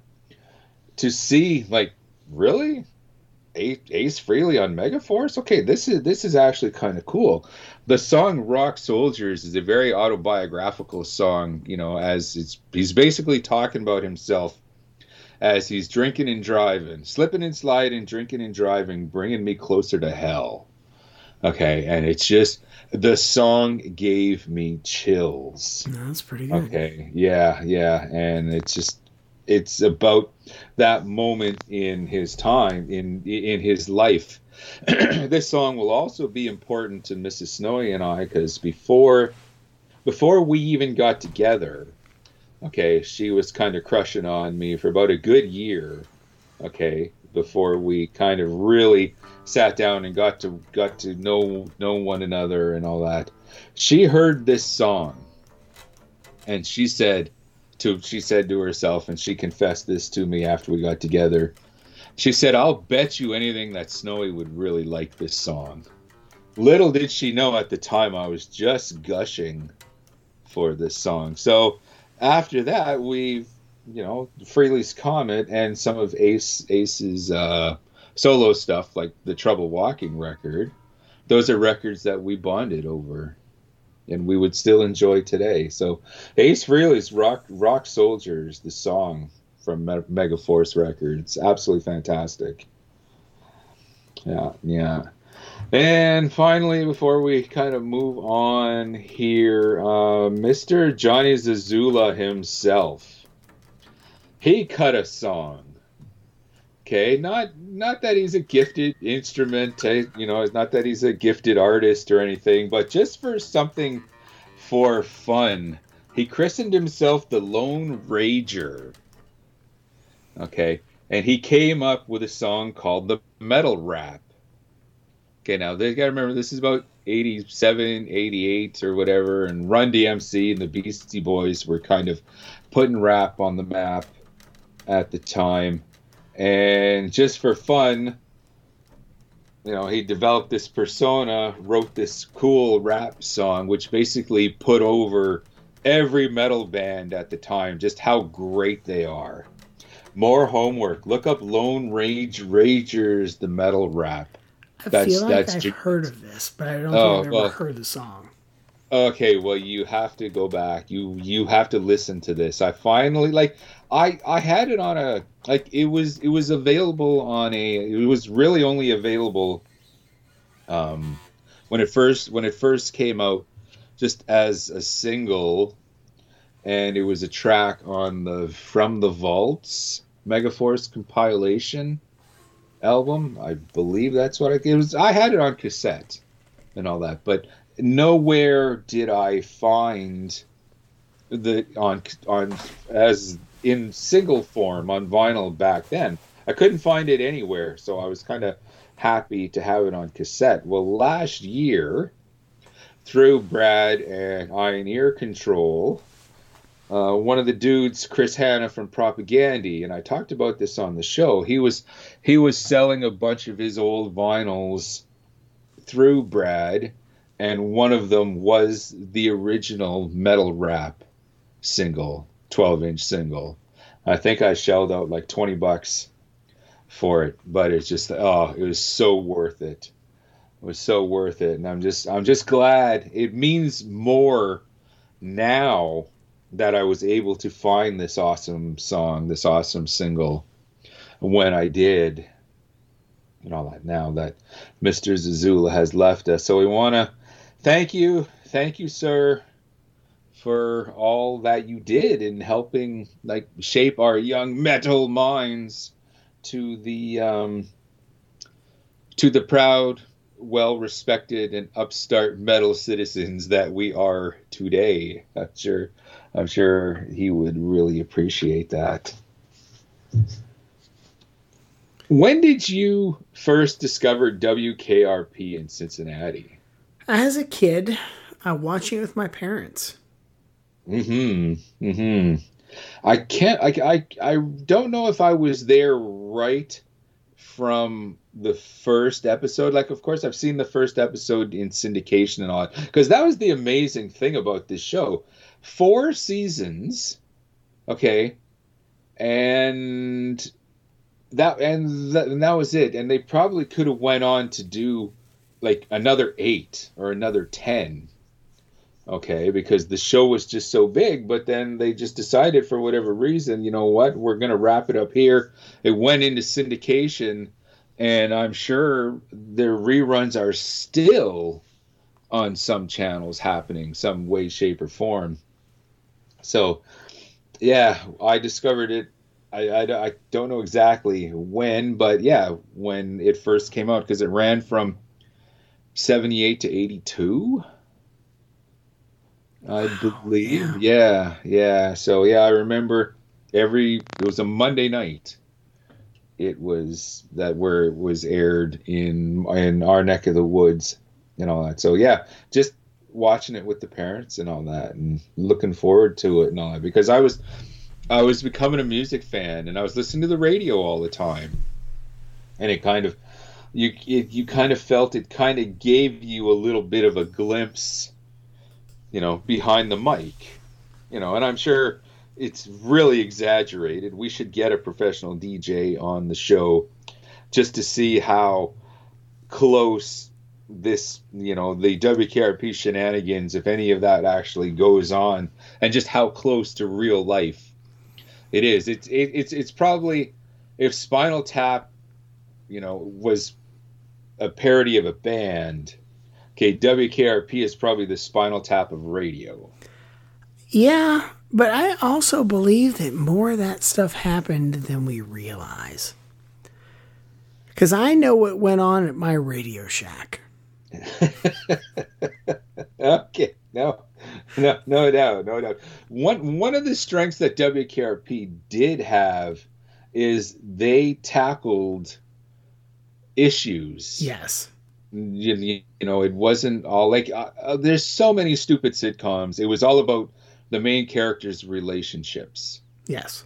Okay that's when that 70s show you know as much as i loved that show and i watched it all the way to the bitter end once they start once they got away from the idea of the show and then just focused on re- their relationships and all that that's when they kind of lost kind of lost me with that. Wkrp never went took the cheap route. You know, they always kind of hinted that Johnny and Bailey had something. They were secretly attracted to one another and all that. They went on the odd date and all that. But they never pulled the trigger and made it all about their stupid relationship. They kept the original vision of that show to what it is, and it it worked. And I'm actually kind of surprised that it was it retained its popularity despite trying to educate. you know, because you know once you eh, once you want to once you want to educate, you know, then you're kind of moving away from just what's going to make you successful. They yeah. found they found that wicked combination. One of the moments I'll never forget, of course. Well, none of these do. I every I have the, I have the box set. I have the DVD box set. I watch, I binge it all, and you, I, I have an annual binge of them and all that. So I, I, I know the series quite well. And if you're going to have a conversation about your favorite moments, you got to go with the moment of the format change. when, when old Andy Travis came in and he had a pile of records for Dr. Johnny and said, you know what, we're going to go with the format change today. Really? Well, I don't have any records. Well, here you go. And of course, at the beginning of this episode, you know, I parodied, you know, the transition from Johnny Caravella to Dr. Johnny Fever over the air, complete with booger. that oh, that that was just such an iconic scene and even leading up to it when you know, he's basically just comatose and numb, right? Uh-huh. And and when he's like pantomiming to the classical music Mm-hmm. and and just the look of anguish on his face cuz I, I feel like anybody today with a job they can't stand identifies with that, you know. Oh, for sure. This this is something that I've said many times in casual conversation with people. Like all all all all these current pop stations. Okay?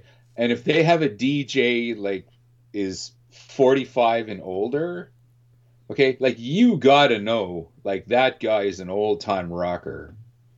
Like when he goes home, he's not listening to Beyonce or that Billie English chick or whatever. Like, Eilish, Billie Eilish. Okay, he's he Stop spreading like misinformation. misinformation. Yeah, yeah. Like he's not listening to that stuff when he goes home. He's listening to Zeppelin. He's listening to Neil Young. You know, he's don't know. Spotify He's not. no, Spotify is not. But he's he's an old time rocker like Johnny Fever was. So, like, um, I I I I, I have, can't help but think. Well, like you mentioned him pantomiming to all that to the old classical music and all that that, that he's forced to play. There's old time rocker DJ. Just ah, this fucking stuff. Yeah. Oh, if I play one more Avril Lavigne song, I'm gonna go out of my fucking head. Well, dudes, you kind of, you know, you, you signed up for it. you know, you could be a real DJ and do it pirate style, kick it independent. The wild blue yonder, shall we say? So yeah, the the the, the format change is something I'll always um I'll always remember, obviously. Um, we talked about how they addressed issues Yeah. at the time. And w- while the show was being filmed and while it was on the air, the Who tragedy in Cincinnati happened Yes.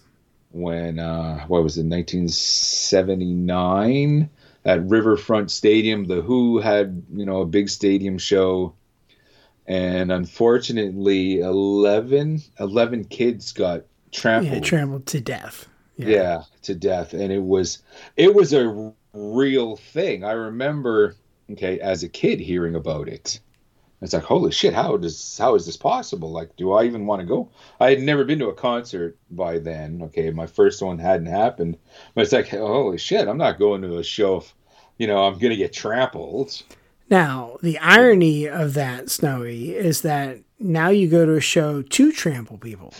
now now because you got yeah but you, you you got the pits exactly. you know you you, you got friendly trampling you, you know so yeah it was it was and it worked it worked so well because it was in cincinnati yeah. that this that this happened and it's just a really really sad coincidence that you know that's where this show was based and it just the just the way it worked out that episode today still it it pulls at the ticker it Oh, really yeah. does it it really does uh, that one in the Thanksgiving episode.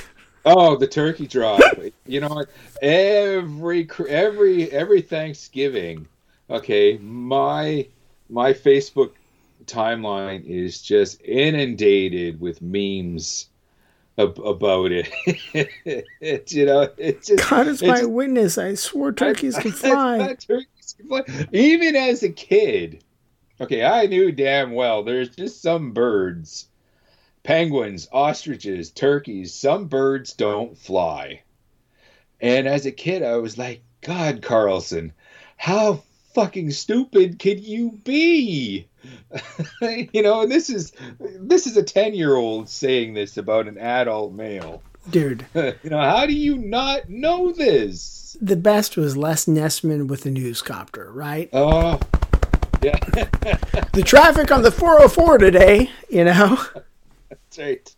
That's right. Pounding his chest and all that. Yeah, I thought when you mentioned Nessman, I thought you were going to mention when uh when the when the turkeys were hitting the ground and he went, "Oh, the humanity." yeah. I'm like, "Oh my god," because that's what when the Hindenburg was going down Yeah. and it was being filmed, the news broadcaster went, "Oh, the humanity." And when they went there with that, it's like, "Oh my god, I can't believe that they did that." But I'm so glad they did. That worked so well. Oh yeah. It was so oh, goodness. yeah, yeah. I think, I think that is a tradition now. You know, as you know, foot football and the Survivor Series for the pro wrestling world and all that. Those are, are. Um, I think Survivor Series is still a Thanksgiving ball ballpark around there. Those are those are traditions, obviously. I think watching that episode is a tradition for people now today and rightfully so. I know I slap it on. Speaking about pro wrestling, Yeah. one of the one of the episodes, I think it was the final, the season finale of episode two or season two or three. With the they had the Sunday morning televangelist. That it was one of those one-off characters that you only saw the one time when they needed a story because he was only there in there Sunday morning. And he was basically there just to hawk all of his really really cheesy religious toys. You know like i don't know off my head but john the baptist plates. Yeah, yeah, like yeah, yeah. like really really bad stuff like that. And he had the three hymns he had the three choir singers and all that. And he was a former professional wrestler. This guy turned televangelist. Well i guess audio evangelist i guess you'd want to call it. And that was a thing back then as well. Like you go you drive down south like the only thing you could probably hear on the radio at the time and probably a lot of areas now is nothing but sunday morning evangelists. Yeah, that's a really good point. you know and like there was a lot of that. Little did we know like years and it, it really wasn't that long after that when the televangelists they all started getting busted for all their shit. I have sinned. Okay buddy no you got caught. Okay you know. But so that was just another another way that, that they dealt with issues at the time and as a pro wrestling fan I absolutely loved. Okay, they name dropped the name Haystacks Calhoun Okay. because Haystacks was he was this big, big, o- o- overweight wrestler that nobody can slam, and the fact that Venus said, "Oh no, no, I'm not talking to him." Okay, I saw him slam Haystacks Calhoun, and I thought, you know, as a kid, it's like, "Oh my God, then this guy must really be a badass," and he was until they threatened to get the IRS. The only way that they could take this former pro wrestler out is through the IRS because they were going to have him audited. yeah. Wasn't paying taxes on all of his crap. you know, so so yeah, that episode was a lot of fun, and uh, it was just another example of how they dealt with an issue but made it entertaining. Oh yeah. Yeah, yeah. What do you got? What do you? My all-time favorite episode, and I know I've talked about this already on this show, will always, always, always be when they bring in the state trooper to demonstrate the effects of alcohol on the body. Uh huh. And Johnny Fever's reflexes get quicker. With every drink, yeah. yeah.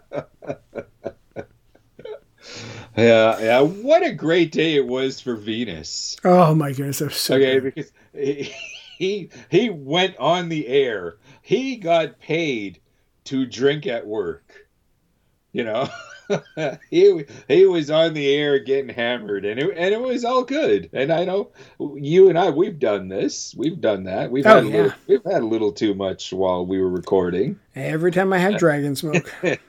and and like just ah uh, living the dream having a couple belts at work like that uh, and getting getting paid for it and it was all right and it's it just yeah it just it just kind of poked not i don't want to say poked fun but it it it brought to light like Fever, like Fever had said, yeah, well, they used to be a hobby of mine.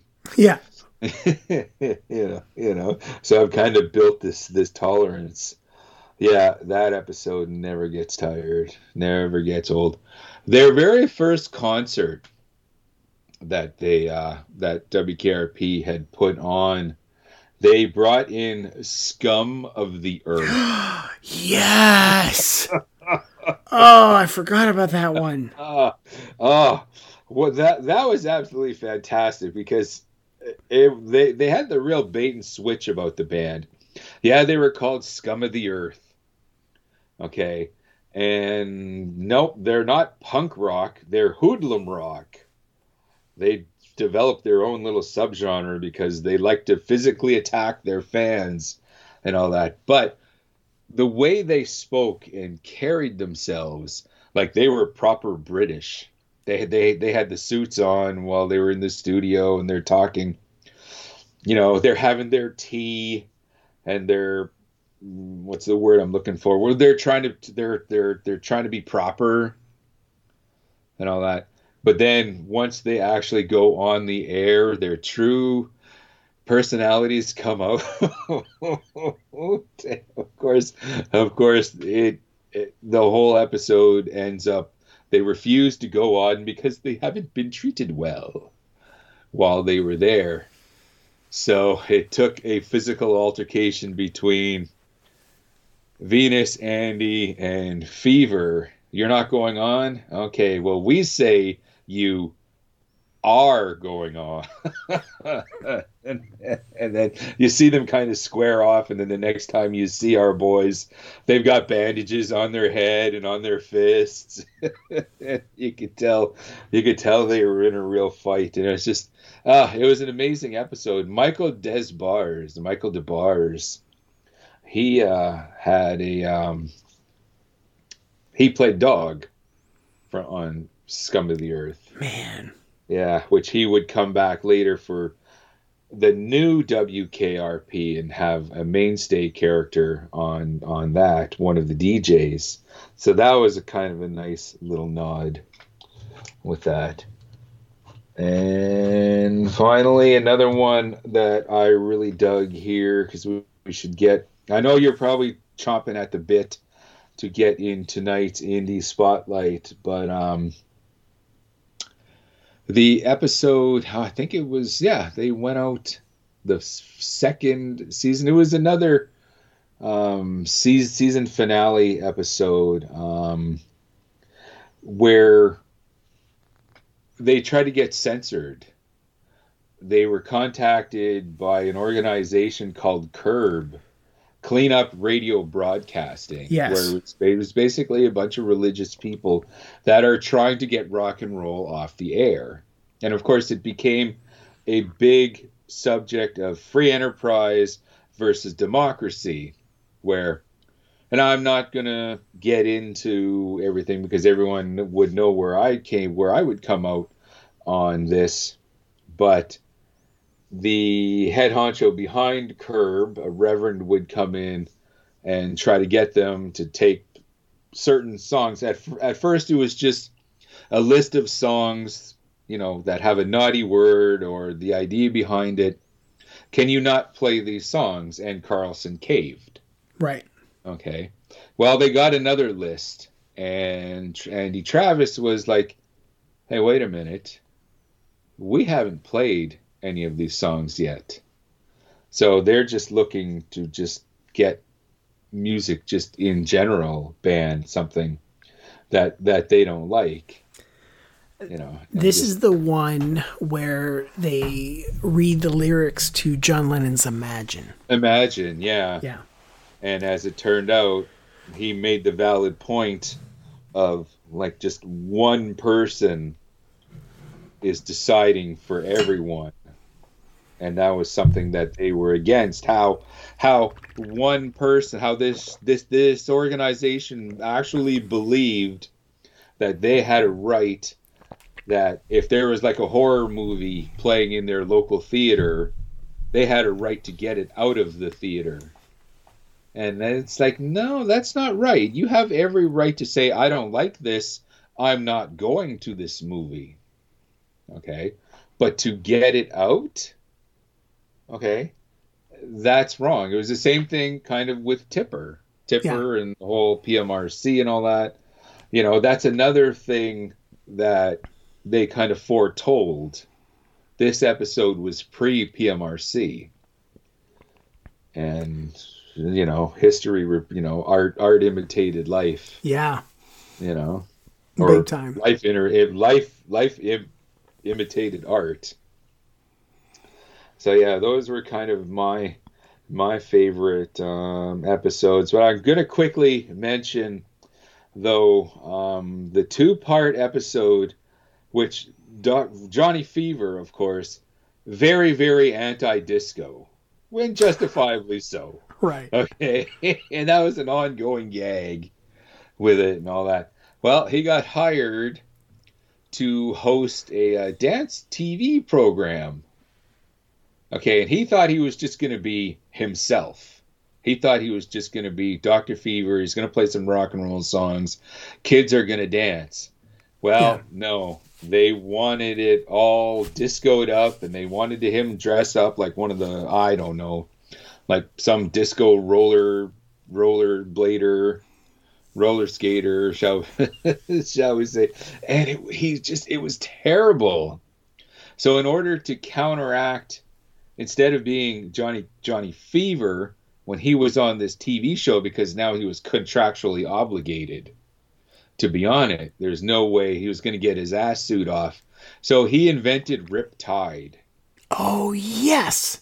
And he was eventually he didn't know if he was Johnny Fever one day or if he was Riptide the next. And they had two very, very different personalities. Yes, I remember that one. Yeah. There are times, okay, like I'm not going to use my slave name and all that on the show, but there are, there are times where I can be like okay, who who am I here? You know, am am am I this guy or am I Snowy? I mean, it not to that extent that Fever went through. Okay, but it's to the point now where you know, if if I'm out if I'm out in the the real world when I'm at work, if someone was to say Snowy, I would answer, okay, but I would also be like, no, no, that's I'm not snowy here. Okay, no, no, no, no, no. I don't want snowy here. Snowy is for the cool people. Snowy is for my listeners. Snowy is for Aaron. Snowy is for when I'm out at shows and and all that. Don't you be calling me Snowy when I'm out in the real world. No, no. So I could kind of I could really relate to that episode and they addressed the issue of selling out.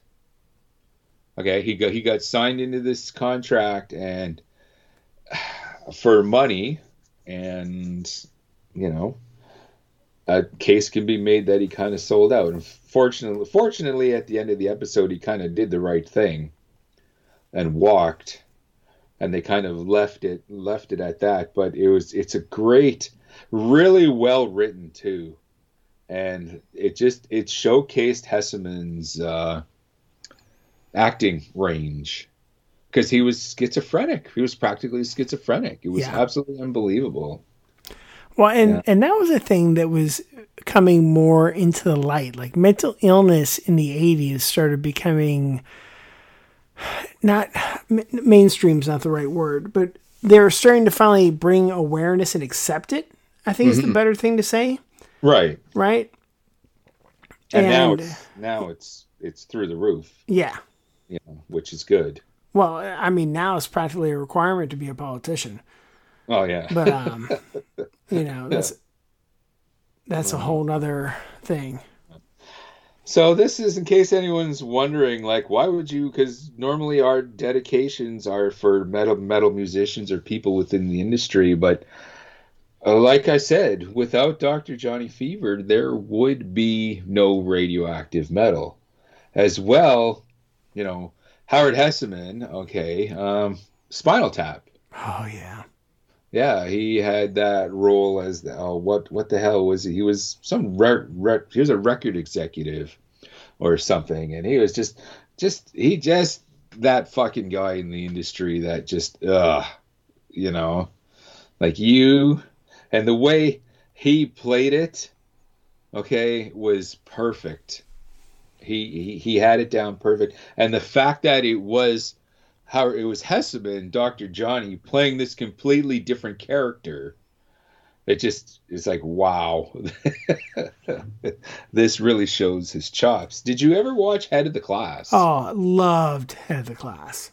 Mm-hmm, hmm It was kind of real. It was okay. Did you ever watch um, Welcome Back, Kotter? Oh yeah, yeah. I loved Welcome Back, Kotter too. Yeah. Head Head of the Class was kind of the the reverse Yes. of Welcome Back Kotter because Kotter you had the kids in the the remedial class, head of the class were all the brainiacs, Yeah. and all the geniuses, and Mr. Moore, who um, Hesseman played like like the teacher. That's he played. That's what. That's another character. You love Dr. Johnny Fever, but Charlie Moore he's the type of teacher that you wanted to have. Like he oh, was cool. Absolutely. He was cool, but he was smart. And he was just someone that you wanted to be a part of your educational experience. We did in high school I I had teachers like Charlie Moore and I had some teachers that uh if strangling you know one of my uh one of my regrets in life is uh there was a couple teachers I didn't strangle. Okay. But on the same token i'm sure there were a couple teachers that um you know would probably say the same thing about me. It's like oh i just would have strangled that fucking guy. Yeah.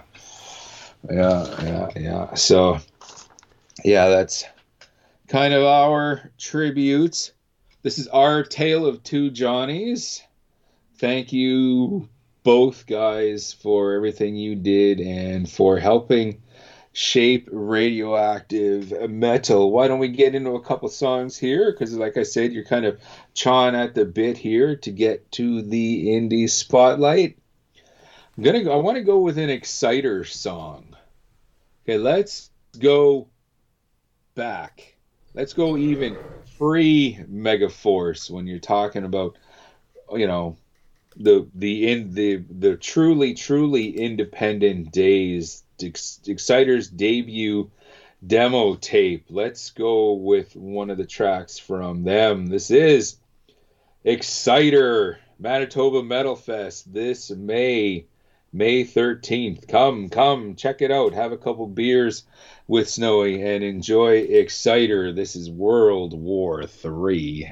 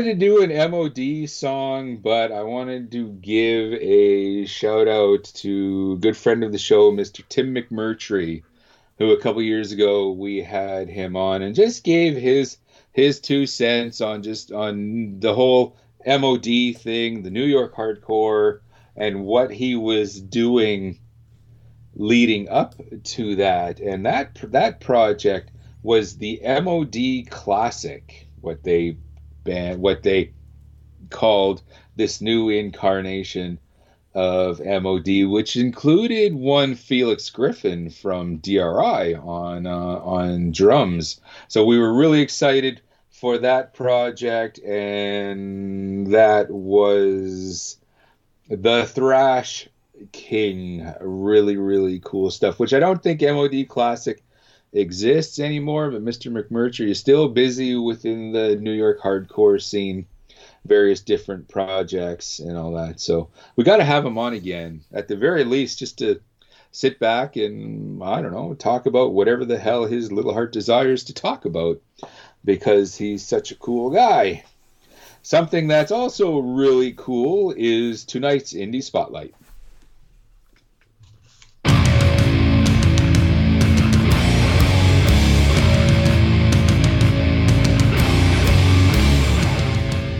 We're always on the lookout for fresh new talent. Check out this Indie Spotlight.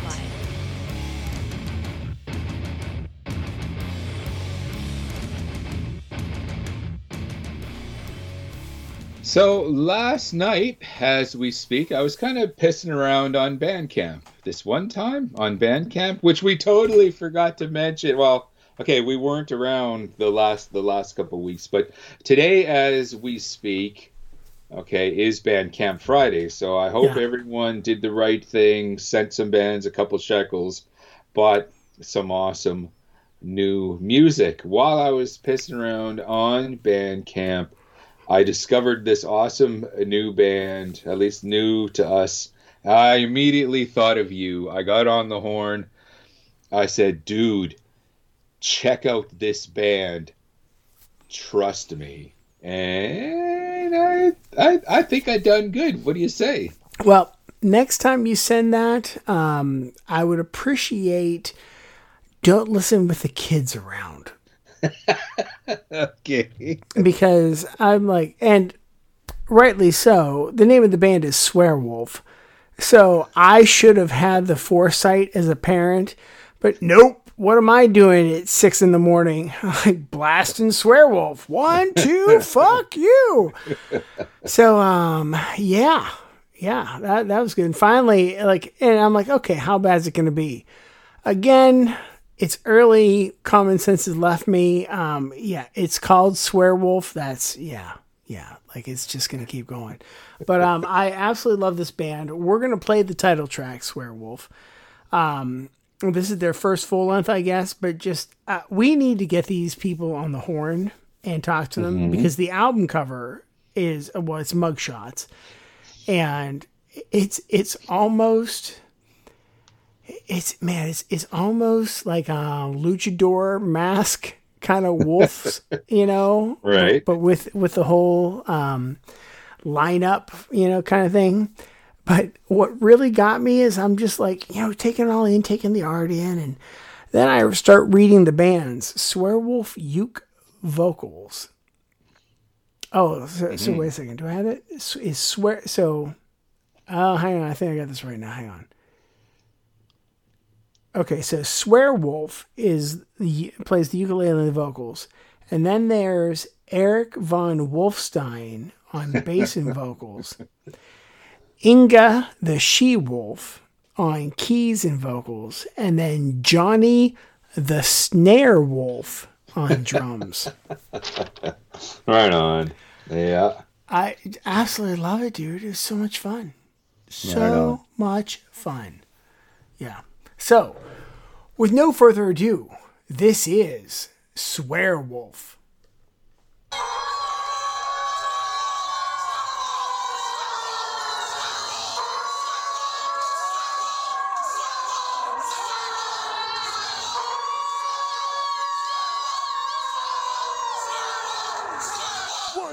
fuck you. Swear Swear I'm a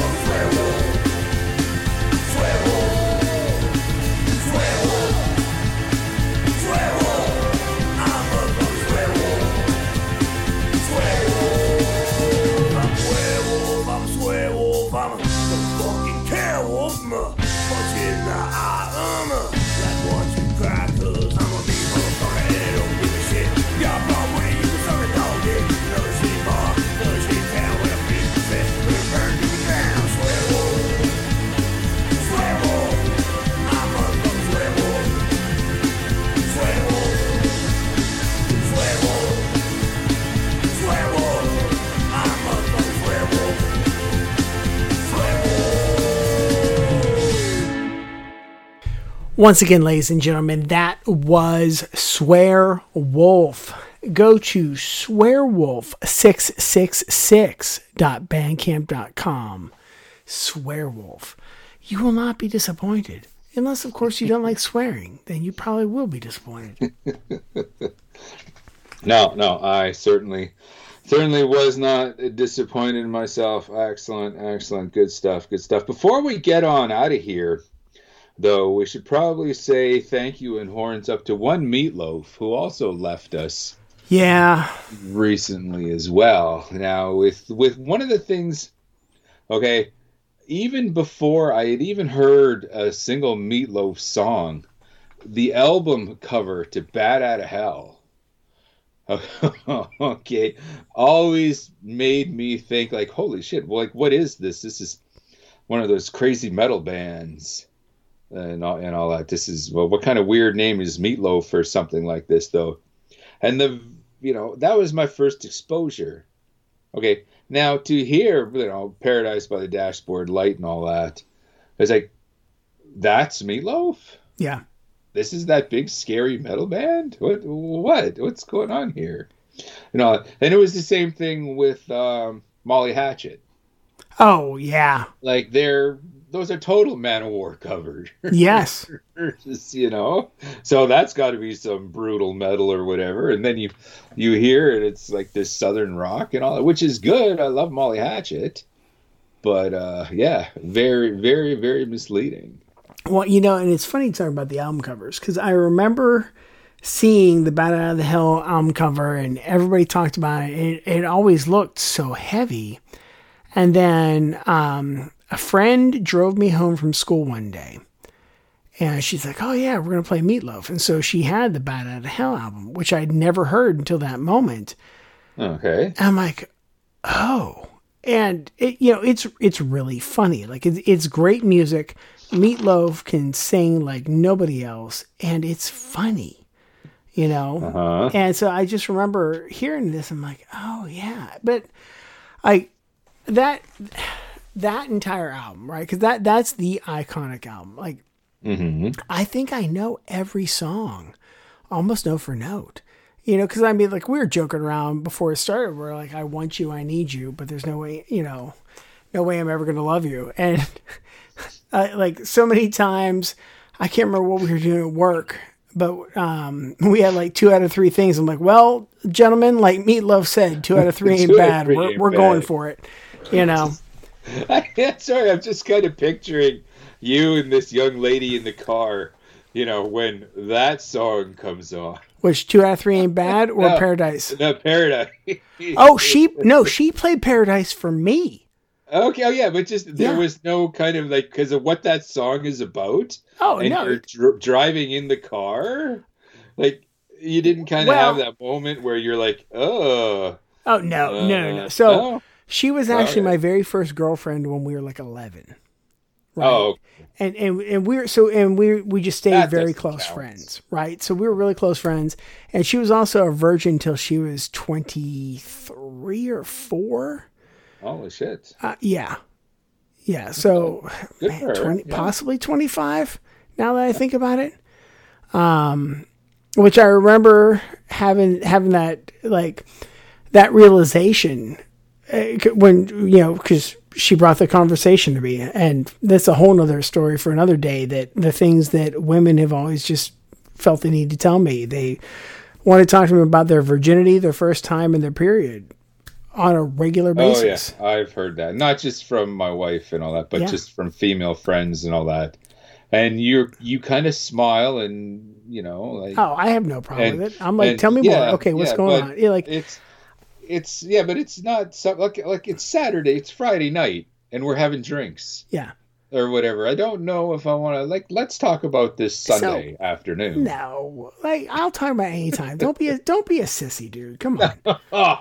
Like come on Like, th- this this this fun. bothers me right this this bothers me worse than people like like that get upset over like pronouns or whatever else right like like if you want to talk about the thing that that you know c- because everybody likes to like toxic masculinity toxic masculinity is somebody that can't buy tampons can't buy pads and can't oh, talk I about can a do period that. I've done that. That's Right? no problem. No problem.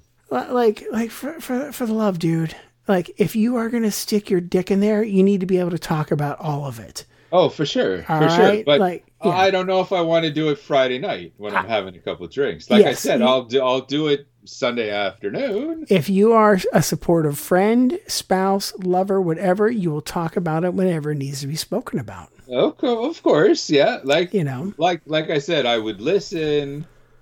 You know, and yeah but you still sound like you're slightly uncomfortable it never bothered me i was always Well, like wow really that's it- going it- on I'm not. I'm know. not. Un, it wasn't uncomfortable. It's just not what I wanted to talk about on that Yeah. night.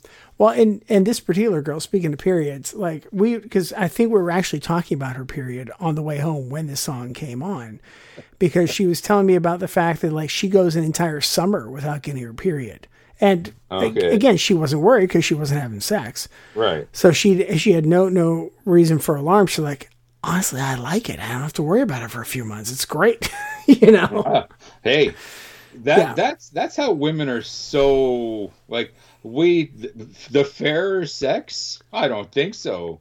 Women have s- the kind of strength that guys we we we can't possibly have. Yes, we Yeah. can lift up heavy things, and yes, we can open the pickle jar that they're having problems with. But imagine, okay, a a guy gets sick, he's down. Okay oh yeah he's he's down for the count. A woman gets sick and she's like, "Well, I still have to do this. I got to do this. I got to do this." yeah Okay, imagine Absolutely. men men menstruating. Forget it. The, hu- humanity would die yeah pretty Yeah. much for sure. You know, sure. it- so that goes along. There's a comedian, and uh, her name escapes me, but she has a um, a special on Netflix called War Paint. So just just search War Paint, and all right. the, the routine. She's basically talking about you know like like dating and stuff. She's like, "This isn't a push-up bra; it's body armor. This isn't makeup; it's war paint. Let's make a baby." You There know, you it's it's just it's great, right? Right yeah, but I'll anyway, that up. yeah, like like that's when I first heard um, Meatloaf was you know this girl that I was really good friends of, and um, actually she may have actually ridden me and my girlfriend home. Was it the same day? I yeah. I don't know, dude. I wasn't there. I can't believe you weren't. You know, Yeah. as many Okay. parallels as we have, dude. but um, but yeah, you know, like that's the first time I ever heard Meatloaf, and I didn't know it. And it it's one of those things that once you hear it, the songs are so infectious. Mm-hmm. Like you just can't um, you can't give it up. Right on, right on. Well, let's put a period on this episode. I see what you did there. That's on- pretty terrible. it is. It definitely is. Last year, um, we dropped a track from the latest release from uh, the trad metal band Solicitor. Like Pupil Slicer, they've already followed up this year with a brand new two-song single, All Debts on Death. Let's go outside one track. Well, the one track, side one. This is Solicitors with Killer for Hire. How can uh, people get a hold of us? Well, dear snowman, facebook.com slash rad metal, Instagram at radmetal666. Drop us a line, radmetal666 at gmail.com. Check us out on iTunes. Check us out anywhere you can find a podcast. We are proud members of the Shining Wizards Network. And um, that's where you can find us and not Neil Young on Spotify. On Spotify. Yeah. I don't know. I don't know. We might have to pull this show from Spotify. no, yeah. we support free speech, whether we agree with it or not. We support dialogues, you know. So, um, oh, but breaking news. Um, I did just hear that Milli Vanilli is pulling somebody else's music from Spotify. That's right. Yeah. Yeah. For sure. For sure. Yeah. Yeah. Oh, also the Polka King of the Midwest. Um, he was going to pull his music. That's right. There's somebody. There's another fictitious artist. I can't remember now. Right on. Ah, in the meantime and in between time, that's it. This has been a tale of two Johnnies episode of Radioactive Metal. I'm Snowy White, And this is Aaron signing off. Booger.